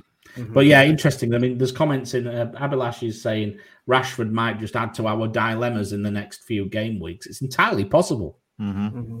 Mm-hmm. It, well, the the other thing I'll say is will will Ole you know they're playing against Watford will Ole play a back three or a back four I think I think that that can affect like that that left hand that left matchup if they play a back three you know sure. you, you, have you have two up front and all of a sudden that left sided matchup is a wing back so so the the, the tactical setup uh, I think could make a big difference yeah okay all right. So anyway, we'll keep going. So we think, I think two and a half goals. Do you agree, Sean? By the way, do you agree yeah, two and yeah. a half? You more or less, yeah. No. I'll say no. I'll right, say no. So I... two one against. So we're two one in favour of that one, right? So the consensus is yes. Right. Next one, Manchester City two and a half goals. I added this one in, boys. I'm sorry, I couldn't resist it. Uh, it wasn't in the pack originally, but I've put it in now. 49% chance of two and a half goals. They rank second at home, but they are slightly down with respect to the variance, as you can see from the, the numbers there. And they're compared to Everton, who are actually seventh defensively away from home at 3.3. But it's still a very, very good matchup. Zone wise, Manchester City on the left and centre looks slightly better at 4 and 3.8 against 3.6. NetXG suggests 2.38. And the experimental NetXG Gabe predicts 3.77. And that's the reason why Sleeper Joe has affected me, and I've actually put them in because I'm going to back your new metric here mm. and go with because I needed something to, shall we say, to rubber stamp the reason why I wanted to go for it. I could see roughly why, but I was just that little bit concerned about Everton maybe making it hard for them. But now I see that, I'm thinking, all right, let's go for it. What? Please explain why it's predicting so much higher than the other net XG. So your experimental net XG is predicting 3.77, and your uh, existing one is predicting 2.38. So I'm putting you straight on the spot. Right. Um, I mean, well the, the, uh, the, the the honest answer is I don't know yet, because um, it, it is it is what are you doing so, differently? What are you doing so, differently? Right. So so here's and and this one um special attention here to Absurdologist who's, who's made some good comments um, on NetXG here in the chat, and we'll connect. I've we'll connect outside yeah. of this later um, because they really are great comments. So the, the, experimental NetXG, this is the way NetXG is evolving. Um, again, it's it's a lot of heavy list, lifting from a data perspective, so we need to find a better way to kind of to uh, to build this model. But um, the NetXG experimental NetXG, what it does is it takes a look at each individual shot that that teams make and and rather than kind of aggregate them it's it, it it looks at each one of them together with all the other metrics. It also treats expected goals prevented differently. So expected goals prevented is the flip side of expected goals on target. And that's why that's the issue like with net XG in its current form is that we're using both of those metrics when and and it's almost like doing things twice kind of and and it's also like anyway there's another problem with it but this is our adaptation from that and and you can see already like net xg if we look at the net xg predictions they're all within they're they're quite tight as you mentioned mariner right they're all within between like 2.4 and like 0.7 but here we see a much more of a variance. We, we can kind of more easily predict clean sheets. Now, I don't have the clean sheets, the zeros predicted in there. Don't, I would say, don't pay attention too much to the predicted score. That's just rounding. Um, and that, that's more for like, um, to, just to make things look good. But if, if we're the idea behind this, what we want to get to, and it's to that we mentioned earlier, rather than say, look, Le- Leicester um, are predicted zero goals, or let, us go Wolves at 1.45, they're predicted one goal, right? That could be two, right? Um, but what what I would like to do, what, where this metric is going, is say, look, it, it's a 30% chance of one goal um 20% or like like 15% chance of zero goals and 20% chance of two goals something like that and have a probability range for the predictions. That's the idea. That that's where this is going. You can imagine how kind of like how much work that that is and this is mm. none of our full-time jobs. So um so but but yeah this is this is just something to track alongside netxg and all and also to underscore the fact that netxg is a it's not a product it's a process it's it's an experiment and that's going to always be changing. And hopefully you know if we're doing things right it will always change and evolve and improve. Um, and this this this part this experiment has been developed thanks to the help help of um, at FPL underscore Senate, who's a brilliant person and, and has just uh, lended his time and expertise to kind of help me through this. So, yeah, three point seven seven predicts four goals for for City, and against Everton with that with that um, with the poor goalkeeping, I can see it. Don't tell me they're going to concede one though, because I'm going to say they're going to get a clean sheet. 62% chance of a clean sheet. Apparently, that's why I've not sold Dias. Yeah. One of the yeah. reasons, anyway. Um, it's and this this, but this goes back to higher, 20% higher than the second best chance for a clean but th- this goes back to like just taking the 0.86 from the net xg and thinking yeah. is that a goal or not like it, i think that's that's kind of where the cutoff is right is that if, four or five little chances of you know shooting mm, from the edge of the box and yeah. scuffing shots in which basically uh, Ederson makes a cup of tea and has a slice of cake and then just picks it up with one hand or or you is know? it or is it one or big chance that chance? maybe they they could score and then a ton of you know ch- tiny chances like the one we talked about earlier, the Harvey Barnes yeah. chance, for example. Yeah, absolutely. No, absolutely. Yeah. So yeah, and I mean, look at the chances, the, the best odds, right? You know, say City sixty-two percent, twenty percent higher than Chelsea in second, and Manchester United at thirty-eight. Uh, sorry, at uh, forty-two, and Liverpool and Spurs at thirty-eight. So that's where the clean sheets they're predicting this week. Um, I mean, City's matchup's really, really strong. You know, one point nine improving against four point two for Everton. Um, they're still DCL-less. You know, Everton might have some chances. They might get something down the flanks, but through the middle, not a great deal at all. Your net XG has them at 0.86. Um, Sean, do you agree with me? Clean sheet? Yeah, 100%. So, and 100% is a big statement to make, but you know, pretty much. And I'll tell you another reason for it, and it's a little bit of a historical perspective. This reminds me of those olden days Man City versus Newcastle games, where Newcastle concedes. Uh, so this was when Rafa was the coach of Newcastle, where Newcastle would concede early, but after that they'd totally sit back, right? They'd not attack at all till about the 85th minute, right? And Man City would be pretty happy with you know with making those sporadic forays up front, maybe getting one more goal, and then uh, pretty much just just just playing on the back foot, just easing out a little bit. So I see a clean sheet absolutely.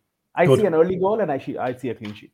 Good. I hope so. I really hope so. I will be. You'll probably hear the scream from India if they concede. I will and not from, be. I will not be impressed this week if that happens. And probably a scream back, you know, because I have those two guys as well. So. See, I have all defenders, so all okay. the defenders above 5.5. So. Yeah, all right. I'll keep going. Gabe will bring you back on this one. Liverpool two and a half goals against Arsenal. I'll, maybe give Sean the chance to respond here. Um, but they're only 35% chance for two and a half goals or more. But they is still the second best matchup. Liverpool 2.1, um, first for attack at home. Okay. Uh, and Arsenal eighth for defence away. So that's not too bad. So it's this isn't so much Everton being bad, oh, sorry, Arsenal being bad. This is the fact that just Liverpool are just so good. Although Arsenal's defence is getting worse somewhat compared to where they were. Um, Mo's expected to get five chances of the chances down that right, five again. Uh, very solid. Trent as well, of course. You know, 4.1 from the left, as we've said before. The net XG doesn't like it, but I've seen enough. I think it's two and a half goals. Gabe, do you see two and a half goals or not? Before I answer, I'd like to ask Sham, Sham, who's going to play left back? I'd like Tavares to play. You know what? I had, you know, okay, I might be beat up. I, I might totally get beat up by other Arsenal fans for this, but I really have liked Tavares. And I, I cannot say the same thing about um, Tierney all the time right mm-hmm. so gabe we had had this discussion earlier right mm-hmm. you know i'm not i'm not as huge a tierney fan as so many other arsenal uh, arsenal supporters and tavares has been excellent I, I hope Tavares plays, and really he's been so good. As in, really, it should be his spot to lose. But then Tierney is Tierney, right? The next Arsenal captain and all that. So I, I'd want it to be uh, Tavares, but I do believe that it will be Tierney. Hmm. Yeah, it'd be interesting. We saw Ramsdale masterclass is incoming from Mike in the chat. Yeah, probably, especially if I don't play in. Um, I, so, so to to answer your question, Mary, I I, I don't see. I don't. I don't think it's going to be more than two goals. And I, I, I you know, our, Arsenal is. It says their defense is worse, but you know, we we talked about this last night. They're, it's worse compared to last season. Still, it's it's not like they're getting worse this season. If anything, they're improving this season. So. I, I think that that variance is going to start getting smaller and, and eventually go to the positive. I think while I have had my criticisms of Tierney, as as you well know, Sham, he sends the mm-hmm. same friggin' cross into the box every time, regardless if there's someone there. There's not anyone there. If there's someone's going to get to it, which nobody ever does. I have problems with Tierney, and, and I love what I've seen from Tavares going forward. But I think he's a little bit impetuous, young, um, and he could, and skin, he could get skinned alive. He, if he's even in the right position to get skinned alive, I yeah, think he could yeah, lose positioning, and Mo could Mo could sneak into some spaces. But if it's Tierney, I think Tierney since he's had more experience at left center back as well, I think he will be more defensively sound. And and if Tierney starts, I'd say I don't predict Liverpool to score more than two goals. If Tavares starts, I could see three. I I just think that I mean, look at if if Ramsdale turns up and has a stormer, then they, they might not concede three goals. But but this remember this fixture difficulty looks at chances. And you know what would have happened against Leicester if Ramsdale hadn't have turned, you know, hadn't have turned up that day. You know, you know, you've got to think of it that way. So for me, they are prone to concede chances. Mm-hmm. That's a fact. So the, that's what this fixture difficulty is saying. They're conceding more chances now than they than they were. Um, so yeah, you just have to think of it in that in that context, really. So anyway, we'll see. We, we do have a. There's another just Sorry. really quickly, Mariner, because uh, Mike Halpin, he's a, he's an Arsenal fan. He he's commenting he that both Tierney and Tavares could play, which right I, I guess is uh is possible. Okay, three Whoops. in the back. Yeah, my mouse is playing up there. It must be to do with the cat. Right. Um, predicted clean sheet. Now I'm going to go with Liverpool. this is just for you, Sean. 3 0, huh? 3 0. no, look, i will tell you what I'm saying. It's They've got fourth best odds at 38%. Their mm. rankings 10th now for defence, Liverpool. It's improving, look, minus 1.5 versus Arsenal away, 4.6, ranked 19th defensively, right? Uh, attacking wise, sorry, I should say. That's 2.2 worse. Now, if you look at that in context, that if you look at the the matchup for the recent, and it's on the international show uh matchups because of the, the fixture difficulty when we showed it there, we only showed the last six game weeks as a fixture difficulty, didn't we, Gabe? It's actually over three the fixture the the matchup in Liverpool's favour if you look at the current fixture difficulties instead of the oh, the longer period of it. Right. So what I'm saying is this is really strong for Liverpool, actually. It's mm. a lot stronger than it looks. And I'm actually surprised it's only 38%. Maybe they're just thinking that, you know, Arsenal are going to turn a corner a bit and get something. But as it stands, it looks to me that it's a fairly solid shout for a clean sheet this week. So I wouldn't be all surprised if Trent here doesn't get a double return. I would love it if he did, of course. Hmm. Um, Liverpool, uh, you say you see, you know, 0.9 game with net XG for Arsenal. Yeah, I, am going to give them a goal. Um, it's not just because of the net XG factor here, but I'm disagreeing with you a lot. Well, in fairness, the, the predictions have been wrong a lot lately, Mariner. So I'm well, going to disagree with you. So what we do is, if we go one, one of us is going to be right. Exactly. Then, then, we can promote the show because it's one yeah, of us yeah, is right. Exactly. no, but I, am going to go with, with Arsenal because of the not just the net XG, but also that the uh, the central zonal matchup the yeah, 3.8 down the 3.8 down the center. Um, and and somebody mentioned in the chat i don't know where it is um, someone said that Klopp had mentioned that it's more likely that robertson plays than henderson. And and i think henderson's experience will you know and i don't know. Um, I, I, think there could be opportunities in the middle in the middle there. Mm-hmm. maybe. Do you fancy arsenal to nip a goal sean? Tough to say. No no, you don't. You don't like it. You don't like the idea. Yeah, yeah. I mean, you as an, as you, an, you just accept. You just. I think it's like me when I follow Grimsby. Right, that if I expect that, you know, if I expect nothing, then it, it, I don't get upset. Yeah, yeah, pretty much that. Uh, you know, come to think of it, I'd, I'd I'd be delighted if Arsenal does really well, and uh, we sneak in a one all or something like that, or maybe a sneaky one nil win. I'd be delighted. But the stats do not really match up with that. You know, Arsenal, you know what? And again, if Arsenal loses 1 0 or Arsenal loses 2 0, I'll not be disappointed. This is this is part of the process. This team is a developing team, the youngest in Yeah. the league. Mhm. So I, I, I can live with this. Should As bench long as there is progress. Yeah. Should I bench Smith Rowe? Who would you play instead? Uh, that's a very, very good question. Actually, it probably it, well, I, I'll have to I'll have to tell you that's out off the show. But at the moment, Smith Rowe sat second on the bench, not first. Let's put it that way. Oh, okay. He's- Yeah. Again, he's behind Hwang this time. Right, right. Ah, Hwang.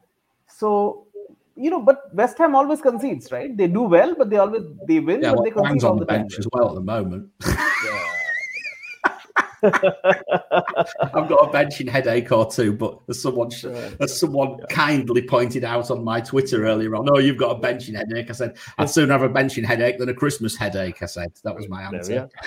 But anyway, let's see. I, I mean, look, I'm a past master at benching Smith Rowe for points. So if I bench him, he will score. It's a guarantee. Um, Well, as, all right, as long as your one. team is performing, it's okay, Damn right? it. Stupid mouse. Um, yeah. Sorry. Say again. So I said, as long as your team is doing well, it's okay, right? If you have some points. on Yeah, yeah, yeah, absolutely. Well, very quickly, I, th- I think it would be a remiss of us not to cover, not to talk about Spurs a little bit um, today, because there's obviously been a lot of uh, chit chat about Spurs and the, the fixtures and this, that, and the other, and that Leeds being such a great fixture. Well, I'm going to tell you it's not such a great fixture.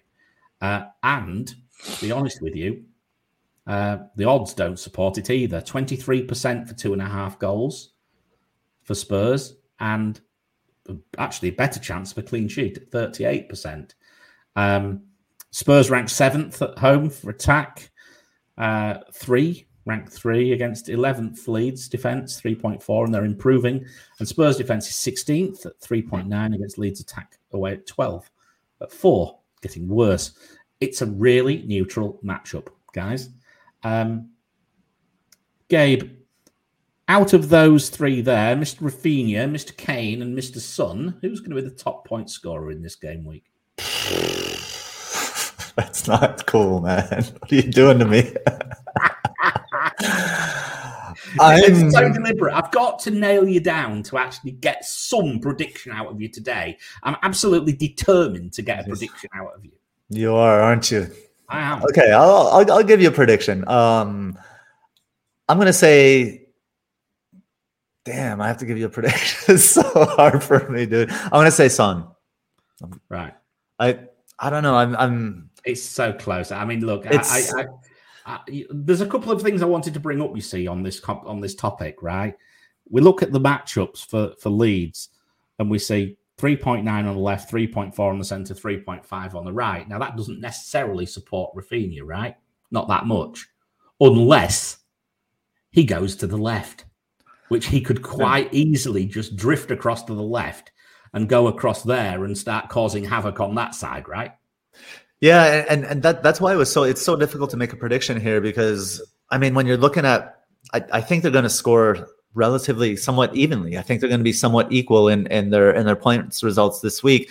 But then you look at the price, right? And Raphinha is still grossly underpriced. He's mid sixes versus Son 10, 10 plus and and Kane even even more. So you know, if you were picking one, I'd probably it's it's tough. It's tough because Raphinha's fixtures um, get really tough when with the fixture crunch. So you may want to go for for Son. I went for Son myself over over Raphinha, so that's why I'm that's where I'm gonna land my prediction on.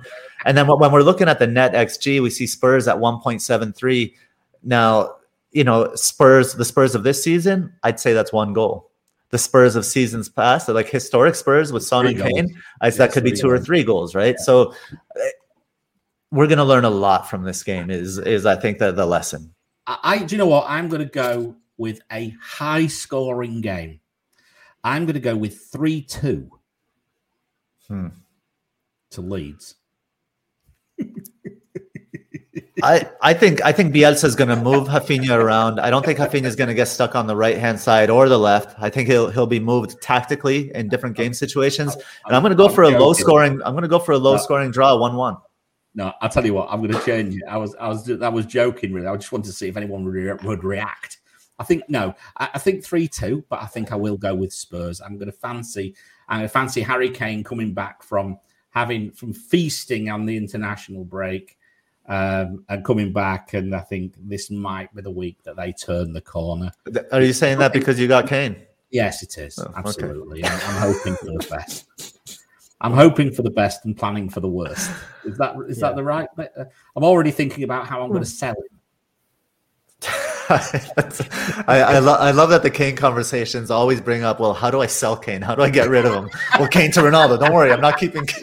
Like, okay. You love him, but you don't want to keep him. Okay. No, no, no. Anyway, but no, Kane can obviously become Kane could obviously become Ronaldo, and Raphinha mm-hmm. could obviously become someone like Bowen or perhaps Benrahma or someone like that when I go back to them in about game week 16 as well. F- and FPL someone banger. Like Hwang, someone like Hwang could easily become king.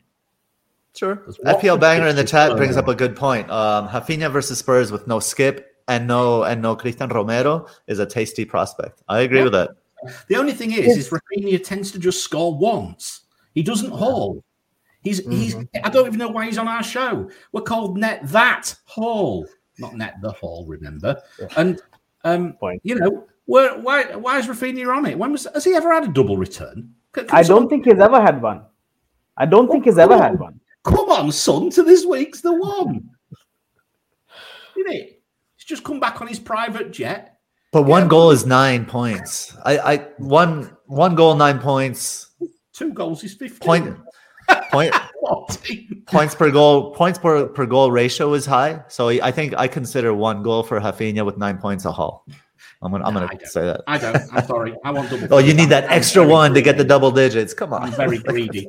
Um, I'm going to put the Alchemist on because we, are at hmm. one hour thirty. Game. We were trying to get out of here by one hour thirty. We haven't done the captaincy yet. Mm. Right, Alchemist, over to you. Oh dear, oh dear. Oh yes, this is this is for all the the Toney sellers out there, and and right. and then the quote is for all Toney sellers as well. Um, the Alchemist pick this week is Ivan Toney. If someone isn't what others want them to be, the others become angry. Um, and I didn't start the season with Ivan Toney, um, and I was praying that he wouldn't bang initially, and that um, that vision came to fruition. But I think this is, I think this is his time. So the way I see Ivan Toney is he's he's a very reactive player. He doesn't like to maintain possession a lot, right? And what he's been doing is he's been dropping, he's been linking play to Mbeumo. But against Newcastle, I think Ivan Toney is going to be receiving the ball much higher up the pitch. Newcastle is susceptible down the center. So I don't think Toney is going to need to drop as much, um, especially if Eddie Howe comes in with an expansive brand of football. I think Toney will see himself in good positions and will punish Sellers this week. Yeah. So have you, are you the one? Are you the one? Mariner says. Have you have you? You me? Have you prematurely thrown your Toney out of the cot? Don't throw your Toney out the cot. Don't throw your Toney, I mean the Teddy, out of the cot. Did you rage him out last week? Because if you did, Gabe is saying mm-hmm. it could be a serious problem. I hope it is. I don't own him. I personally hope he blanks. I've held on to I've held on to Toney. Let's go, Sean. It's Toney time. It's Toney time. Uh, look, I, I, I, actually think he's a sell. He's a, a fairly easy sell going forwards, and there's a lot of people starting to question where is the value in the forwards now, and I think that is a reasonable question. Mm-hmm. So I think Toney perhaps is a, a fairly reasonable sell after this week. Mm. I wouldn't necessarily say this week. Yeah. All right, let's have a look at captaincy then. So, how is the metric doing? Well, it's actually improving finally. We're at 73%. It's still captaining in Salah. It's very boring, right? It loves Salah. It's going to love him for weeks yet. It's been, I reckon it might be another three or four weeks before it goes away from him. it's a bit, but captaincy is a bit boring. But I think what we want to start looking at now is vice captaincy. Who's going to be who's going to be the vice captain? Because Salah at some stage is going to get a rest. I'm sure. One of these weeks coming up soon is going to get a rest. But the captaincy were on 196 points. We're at 17.8 points per game week, 73% hit rate. Thank you, Mo Salah. He's not necessarily tearing trees up at the moment, but he doesn't need to when he scores 48 points, 26 points, 24, and 34 in previous weeks, right? And I mean, the one week when we didn't go with him, when we went for Lukaku, we banged as well. Hmm. Interesting, right? Mm-hmm. Um, community poll. Which way do you think the community poll goes before I actually put it on this? Here's a, here's a quick straw poll for you guys. What's Salah's EO going to be this week, Sean? Uh 180. 170, 180 around 170, 180. Gabe? 150. Yeah, I think I'm probably with you. I think it's probably around 150. And I'll tell you why. Because the poll has finally started to just show a little bit of something oh. else coming out. And that is actually Harry Kane, Interesting. Harry Kane, yeah. I am so shocked with that. And I'll tell you why I'm shocked.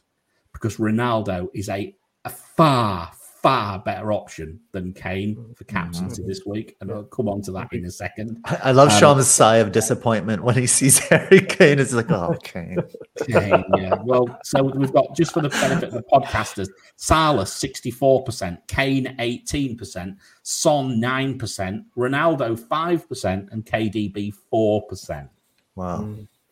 Now you know Ronaldo away at Watford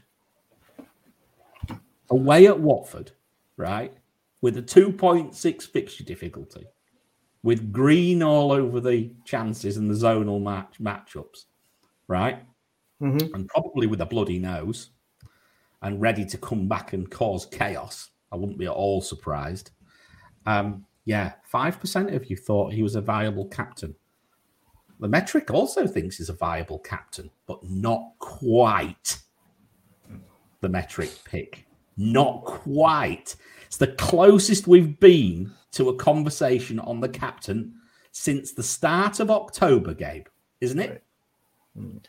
Only two part, only two points apart since the beginning of October when the the metric captain Lukaku, like October second or something like that, second or third. Ever since then, it's been Salah by uh, running away with it. It's not even a conversation. For the first time in weeks, it's a conversation, and then the the community conversations are with Kane versus Salah, and, and that's just really confusing to me. Yeah. Well, I mean, the well, fixture difficulty doesn't like them for a start. You look at Spurs, you see the fixture difficulty they're 102.9 against Ronaldo 119.7. So the large proportion of this, if you compare uh, Kane and Son against Ronaldo, the large proportion of this is actually to do with the um, the fixture difficulty, really, but also mm-hmm. Ronaldo's form 7.7 against Son's five and Kane's five. So again, look, Ronaldo's forms per 90 is still better at home than mm-hmm. than uh, well, he's at home. He's sorry, he's away. So that's his seven point. That's his away form against Spurs. His against their their home forms, right? So look for me, I'm quite surprised that Ronaldo isn't in more in isn't in more discussions this week. Actually, I mean it's obvious why Salah is top. It's it's so obvious. 42% mm-hmm. haul, 92% return now. He's returned 11 out of the last 12 games. It's ridiculous. Yeah. incredible. It's incredible, incredible, right? It's just absolute madness. And that's why he stands out above any of the other Liverpool assets. Look, miles ahead of Mane and Yotta. Um, and, and that's another thing which is really noticeable, Gabe. That's that's increased, hasn't it? That that was narrow before, and now that is really wide. Mm. Um, and then you so you you've basically got Salah, and then a gaggle of Manchester United players in Ronaldo, Fernandes, and Greenwood. Mm-hmm. Mm-hmm. So yeah, interesting. I, I will say I, I, will say there's a shout for a Man City player as as, as a captain. De Bruyne. De Bruyne. Well, I mean, yeah. I, which one? That's yeah. That's the question, right? I mean, look, I, I only own Cancelo, and I mean, look, he's not not bad, right? Sixty percent chance or fifty nine percent chance of a clean sheet, according to these are these are hub numbers, by the way. Mm-hmm. So fifty nine percent chance of a clean sheet according to Hub, and twenty eight percent uh, and twenty eight percent percent chance of a, a goal or an assist. So, you know, that's by no means a, a bad matchup, really. But look, I mean, midfield, I just wouldn't know which one to go for, really. That's the big problem I've got there. I don't own Foden, so I try not to think about him too much, really. Mm-hmm. That's the best way of playing the game, by the way. That's absolutely the best way of playing the game. Yeah, you can only yeah. you can only control your own team, right? Yeah, yeah, absolutely. yeah, absolutely. So I try not to, I try not to worry too much about it. Yeah. And uh, what do you think, Shom? Are you are you? I, I mean, obviously, I'm sure you're a Salah owner. Yeah, unless I'm a Salah owner. unless you've got three. Liverpool defenders, of course. I've got Trent, Robbo, and Salah, and I right. will captain Salah. It's cool, yeah. but but that's that's one thing. Uh, listen, I'm an Arsenal fan. If this game week I would have had Ronaldo, so I could have I could have considered Cristiano for sentimental reasons. Again, I do not play the sentimental way actually, but for sentimental yes. reasons, I could have considered considered Cristiano. It's an it's a mm. it's a really good fixture, and you know, if you assume that Man United will win, you'd assume that Cristiano will at least get something. Now Salah might yeah, get a bigger haul. Yeah, mm-hmm. yeah. No, absolutely. There's a question. Wonder where Reece James would feature if he's in the metric. Not very high this week because the fixture's not great for him. Mm-hmm. mm-hmm. That's why he is in the metric. I've only shown the top few deliberately because this is mm-hmm. the, really the conversation is only about these about right. these players this week. Um, but yeah, first legitimate captaincy conversation for some time, guys. Um, and I am very interested in seeing whether you know, it, we had this conversation earlier, Gabe, didn't didn't we? Um, if you owned Salah, Jota, and Trent, and you happen to own Ronaldo, mm. would you? Would you? Oh man, it's so I, I, think Ronaldo, is just owning Ronaldo enough. So I think that the way you paint that picture, that that context, I think it's it's feasible depending on what your goals are, where where you're ranked, and and what you expect from the season and all of that. I personally wouldn't because I'm following the metric this season, and so I'm at 17 point whatever points uh, per game week for a captain. Last season, at this stage, I was at 10. That's that's after after doubling. So my captains had averaged five points so I'm I'm not going anywhere differential for captains. I'm captaining with the herd. The way I play is I don't want if I can avoid it, I don't want any player that returns to work neg- that I own to work negatively against me. Mm-hmm. So if a player is over 100% EO, then that's going to be my captain because I no, want to cheer for everyone. My captain as well. I don't own Ronaldo anyway, but look, I'm I'm I'm I'm playing with everybody a little bit because as I say, the one thing that always strikes me is that don't ever forget the fact that what is the percentage of people who actually own Trent and Salah? It's quite low. What is the mm-hmm. proportion of people who own Trent, Salah, and Jota? Very low. Very low. Right, very low. And that's mm-hmm. equally a very big differential. So it could easily, if Jota actually gets involved or Trent gets involved in some of Salah's returns, that nets off some of the losses that you might get you might have if you didn't captain Salah, right? Right.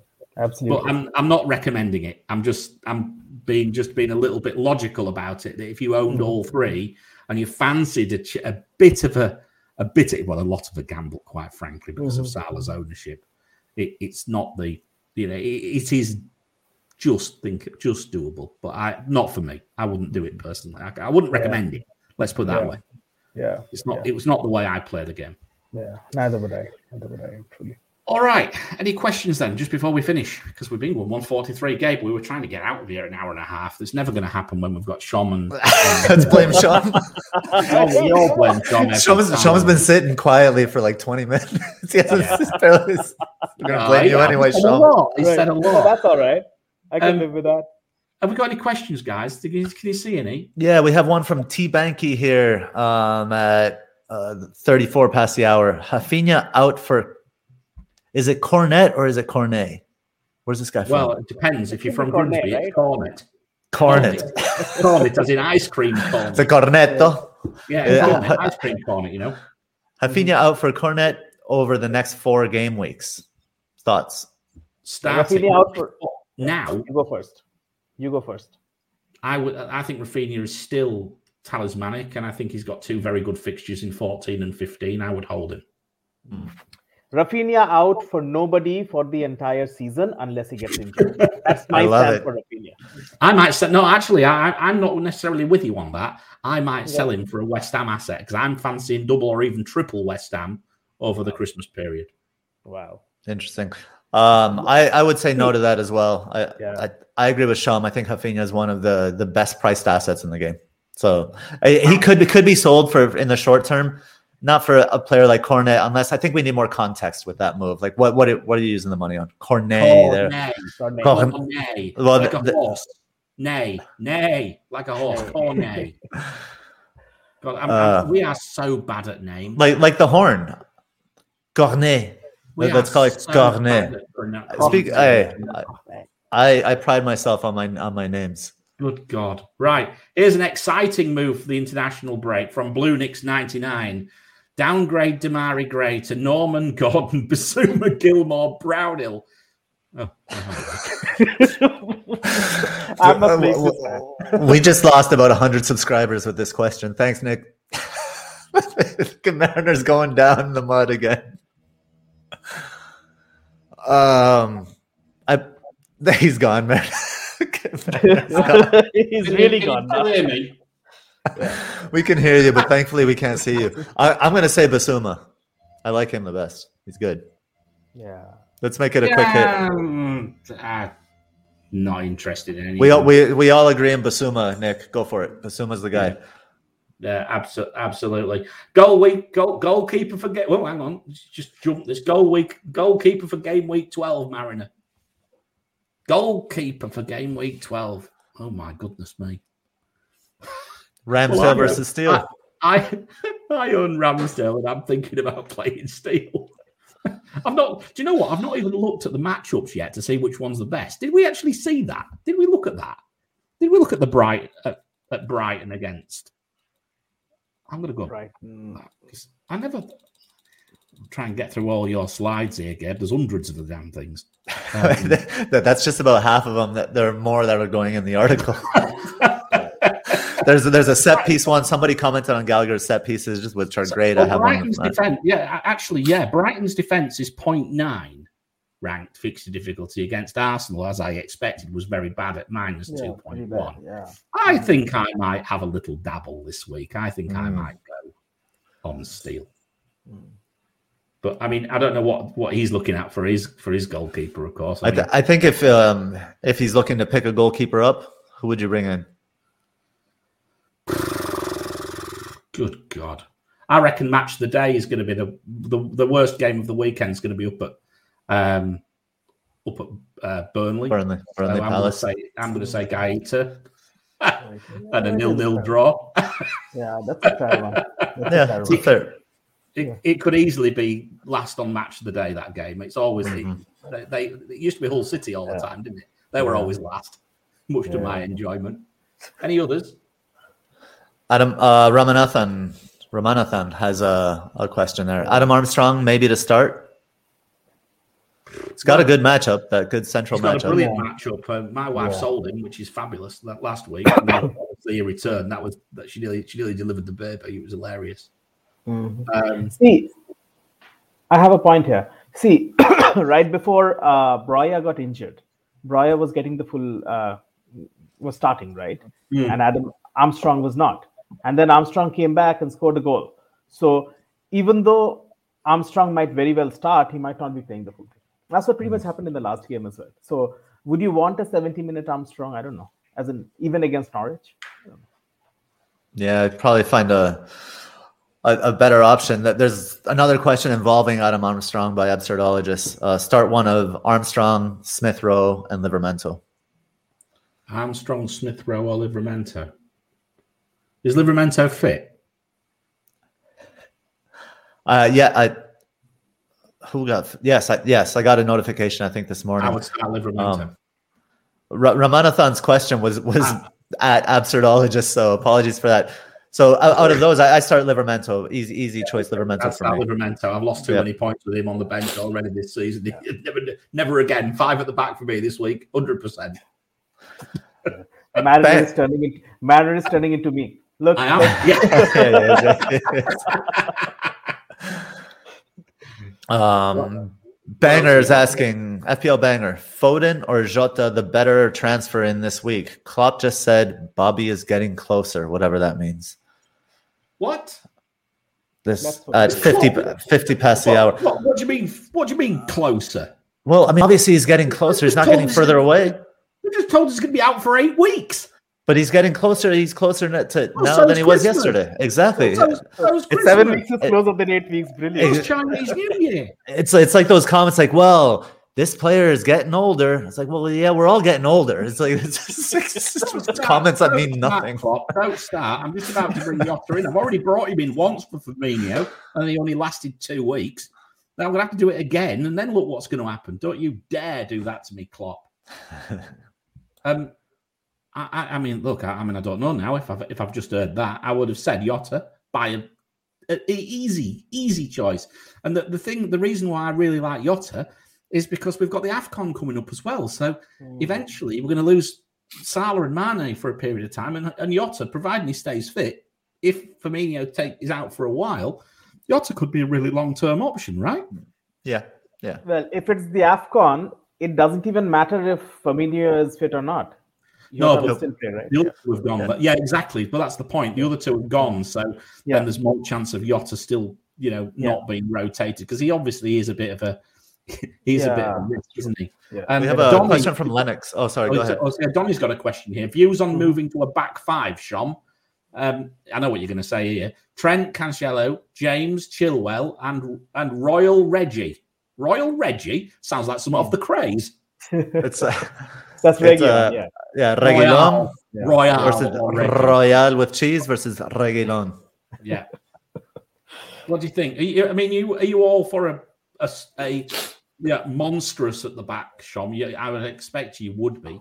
Look, I have Trent and Robbo and uh, Dias and Cancelo and James. So that's yeah. a, that's a more expensive backline that he has, and I have that team at this moment. So what what are we talking about? so he's saying yes. but I, actually, I, I have I considered. Think, yeah, sorry. I, actually no, you're all right. I actually think though that there's so much value in players like Livramento. I think you can do with four of them. Hmm, yeah, yeah. Honestly, that's, that's my that's my view. I think you can get away with four. Yeah, um, no, you truly can. The only the only point that I have over here is that I have considered Jota versus uh, Robertson, and I've kind of picked Robertson. So uh, that's that's pretty much that. Nothing else. So it's like hmm. just picking a picking the third Liverpool Liverpool player one against the other. Right. I've picked Robertson. You've been so patient with Robertson. He's been crap.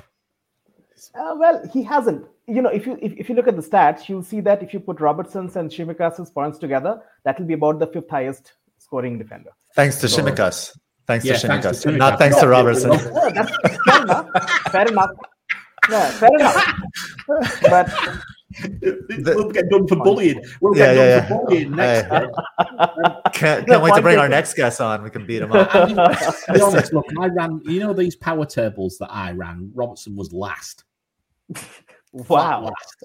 I've I've hated watching Robertson this season. It's been painful to watch. But I'll just give two examples, right?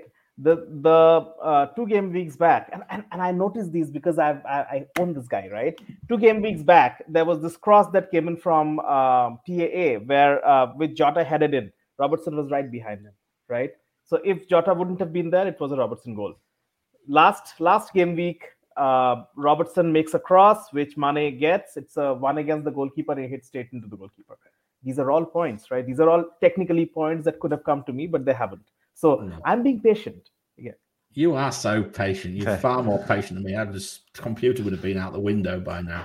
let's let's let's power through some more questions here, quick, uh, so quick, we can quick, get through all of them. Rapid we have a question fire. from Amund. Still got double Chelsea defense and Chilwell and James, but considering to downgrade Chile, maybe to Mitchell, and upgrade Vardy or a mid. Thoughts? I wouldn't downgrade Chilwell anytime soon. That'll be me, not for Mitchell. I would stick with Vardy if that was your option. I agree. Leicester's fixtures will be turning. Um, I, I, think the the delta going from Chilwell to Mitchell will be greater than the delta going uh, upgrading Vardy to Kane. Chilwell is a brilliant pick. Yeah, I agree. I've got Um, I haven't got James. There's another question from Lennox Desborough. Jota or Kane in for a minus four would be Jota for Raphinha slash Bernardo or Kane for Vardy. Oh, Jota. Um, which one? Bring in Jota or bring in Kane for the minus four? I wouldn't take Raphinha out. So I, I, I think would take the biggest out. delta is Bernardo. Bernardo out, Jota in. yeah, possibly. I mean, you could get away with it. You don't like Kane anyway, so you're going to be biased. It's not so much that I'm, I'm looking. I mean, I think I think Kane, either Kane or Son, is, is a good pick. I understand why somebody would want to go with one of them, and obviously for your team, Mariner, it was easier to get to Kane. I, I have no problem with that. For me, it's it's the the the players you're replacing, and I think Bernardo Silva, while he's had an incredible season, I think from an FPL perspective, he's he's the most suspect out, out of those three that he's looking to move out. So that's the one I would move. Fair enough. Fair enough. Nothing Right. to add. All right. What else have we got? Very quickly, we need to get out of here in less than four minutes because I want to be under two hours. Mm-hmm. Yeah. Um, here's one Ramanathan. Uh, start Gallagher or Mitchell if you have both. That's interesting. Hmm. Gallagher start the attacker. Gallagher. Me too. And, and I, I I expect Burnley to score. I I wouldn't be at all surprised. Cornetto might score. Mr. Ice Cream, that's his new name. Cornet. Um, Um, oh. Corn, corn, cornet, as in the horse, eh, as in the horse goes neigh, right? That's what it's cornet. I must remember. I really am destroying people's names. Um, who else have we got? Anyone else? Any other questions before we get out of here? I think there was one from a late one coming in from Sonaldo. Oh, right, Um, okay. I'm going to ask a classic FPL YouTube comment question. Mbeumo, Toney, Juan, Livramento, start two. Boomo, Boomo, Toney. Toney, Juan, Livramento. Start two. Start two. This is an easy one. So for here's me. my question. You have held on to uh, Bumo and uh, Toney for this while, right? Why don't you like to? Why wouldn't you play that out, right? Let the move play out. It's uh, it's Newcastle. You have held him on for Newcastle. Play the move out, Play 'em. right? And then we can Play see 'em. the next game week. Move them on I agree. they haven't performed. Yeah. I absolutely agree with you. I was going to say the self same thing. Play him. I'd just be worried sick about Livramento on the bench because that Toney and Liver. It's Toney and Livramento for me. Yeah, Okay. that would, the only thing which would Fair worry me is Livramento sat on the bench. Livramento, if mm. that was the case, Livramento would be first bench, and hope you know, and uh, uh, it, I hope. I, d- I don't think you need to double up on on Brentford in, in poor form. Um, No, I mean, look, I agree with Sean though. If you've got them, why not just give them a go? It's actually a very, very nice differential. If it pays off, it could. And look, you know, um, Norwich, new manager, he didn't play FPL for long, did he? By the time I did that VOD, he'd already bloody got a new job. you told Dean Smith to go try FPL for a I while told without a job, and then he got a job. FPL. He got another job before he- I, I, I don't. I, I think Toney and Livramento. Um, I, I think for me, it's an easy choice. I, there's no reason to double up on a team that's not in form. Uh, a player that hasn't been able to really put it in the back of the net, while another player that keeps getting clean sheets, gets a random goal. You might as well diversify the assets, in my opinion. I know what you mean, but I'm just of the opinion that if you've got them, just play them and just just be done with it, right? Because then you're probably going to move them out. That that would be me. I think I I I, I quite fancy. What funny feeling they might get something this week. Your your net XG suggests they're going to get something. You're going against your own thing again. I'm going for Toney.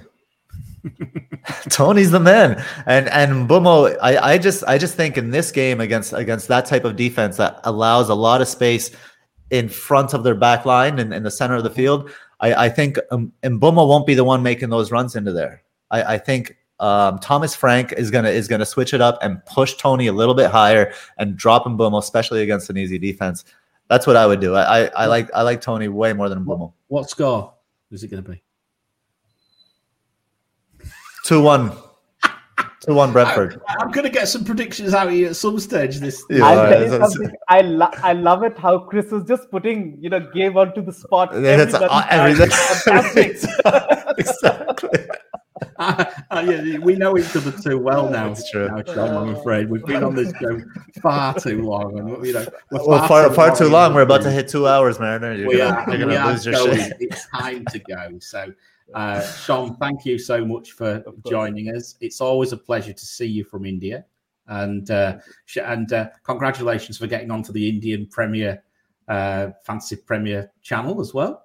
Yeah, yeah, thank you, thank you. Yeah, I love it's it. Yeah. You, you want you, you want to take one quick que- que- question from Craig from FPL expectations? Oh, congratulations on your wedding, Craig! Yes, the way. Craig. Yes, Congrats, yes. mate. Yeah. You, you, you, you're, uh, you're certainly punching over your weight. That's all I'll say. Craig's like, I don't care about my marriage. Answer my fantasy question. Currently, Hwang's on his bench. He'll be on my bench as well, mate. Dias and Rudiger starting Antonio, Toney, Mbeumo, Livramento, and Rath. Three, five, two, all good. Hmm. Hwang on the bench, Dias and Rudiger start Antonio, Toney, Mbeumo, Livramento. Yep, I think so. Yeah. I Yeah, like the too. sound of that. Yeah, me too. But no, congratulations, Craig, from all at Net That Haul. Don't don't bench you Dias. And, and if you don't watch, uh, if you don't go and I'm going to give his, his channel FPL expectations a shout out. If you don't go and have a look at them, what are you waiting for? Get across there. They do a really nice deadline stream. Underwatched. Get on there and go Yeah. and catch them. It's fun. They're a good bunch. Joe's on there and a few of the other lads and so a lot of the lads. So not not divorced yet. That's that's all right then. That's a good start. so far, so good. right. Anyway, what are we waiting for? It's time to go. Um, as I said, Sean, thank you very much. Gabe, a pleasure as always. Always. Uh, always nice to see you. And uh, you know, I hope you come back on next week. Um, I won't be here. That's one reason why you'll be able to come on. Then, then, not get put then, the I'll be back, Mariner. Then, then I'll be back. get put on the spot next week. Can, I just want to give a shout out to the people in the chat. Really, just thank them. We, we didn't have to ask for any likes, and I love when we don't have to ask. People are just liking it and having a good time. The questions are got? fantastic. We got, we we got we got a good amount. I don't know. No, that's Thir- right. 31. 31 That's watching, enough. 41, That's- four- that's- 41 that's likes. That- that's not enough. We have so so just just to to paint the picture, we have one tenth of the viewers of the live viewers as uh as the Scoutcast, for example, and we have the same amount of likes. So the engagement that we get from the haulers is really just that means the world. That's all that matters to us. So Yeah. thank you, thanks everyone. Thank you, all you net that haulers. And with We I that, get can it. say- And, I and with that, say- I am going to yeah. go and I was going to say, and with that, I'm going to go and entertain myself with nappies for two weeks. Congratulations, Yes. congratulations. yeah, and good luck. So everything goes. Every, I'm, I'm sure everything will go smoothly. But yes, Right. I will catch you in a couple of weeks, everybody. Uh, but in the meantime, what do we say? All the very best. Green arrows. Please hit the like. Please hit the subscribe. Please hit the bell. Follow me, FPL Mariner, for at Bacon Boy FPL, at FPL Lens. We are Net That Haul. Thank you very much and good night. Bye bye.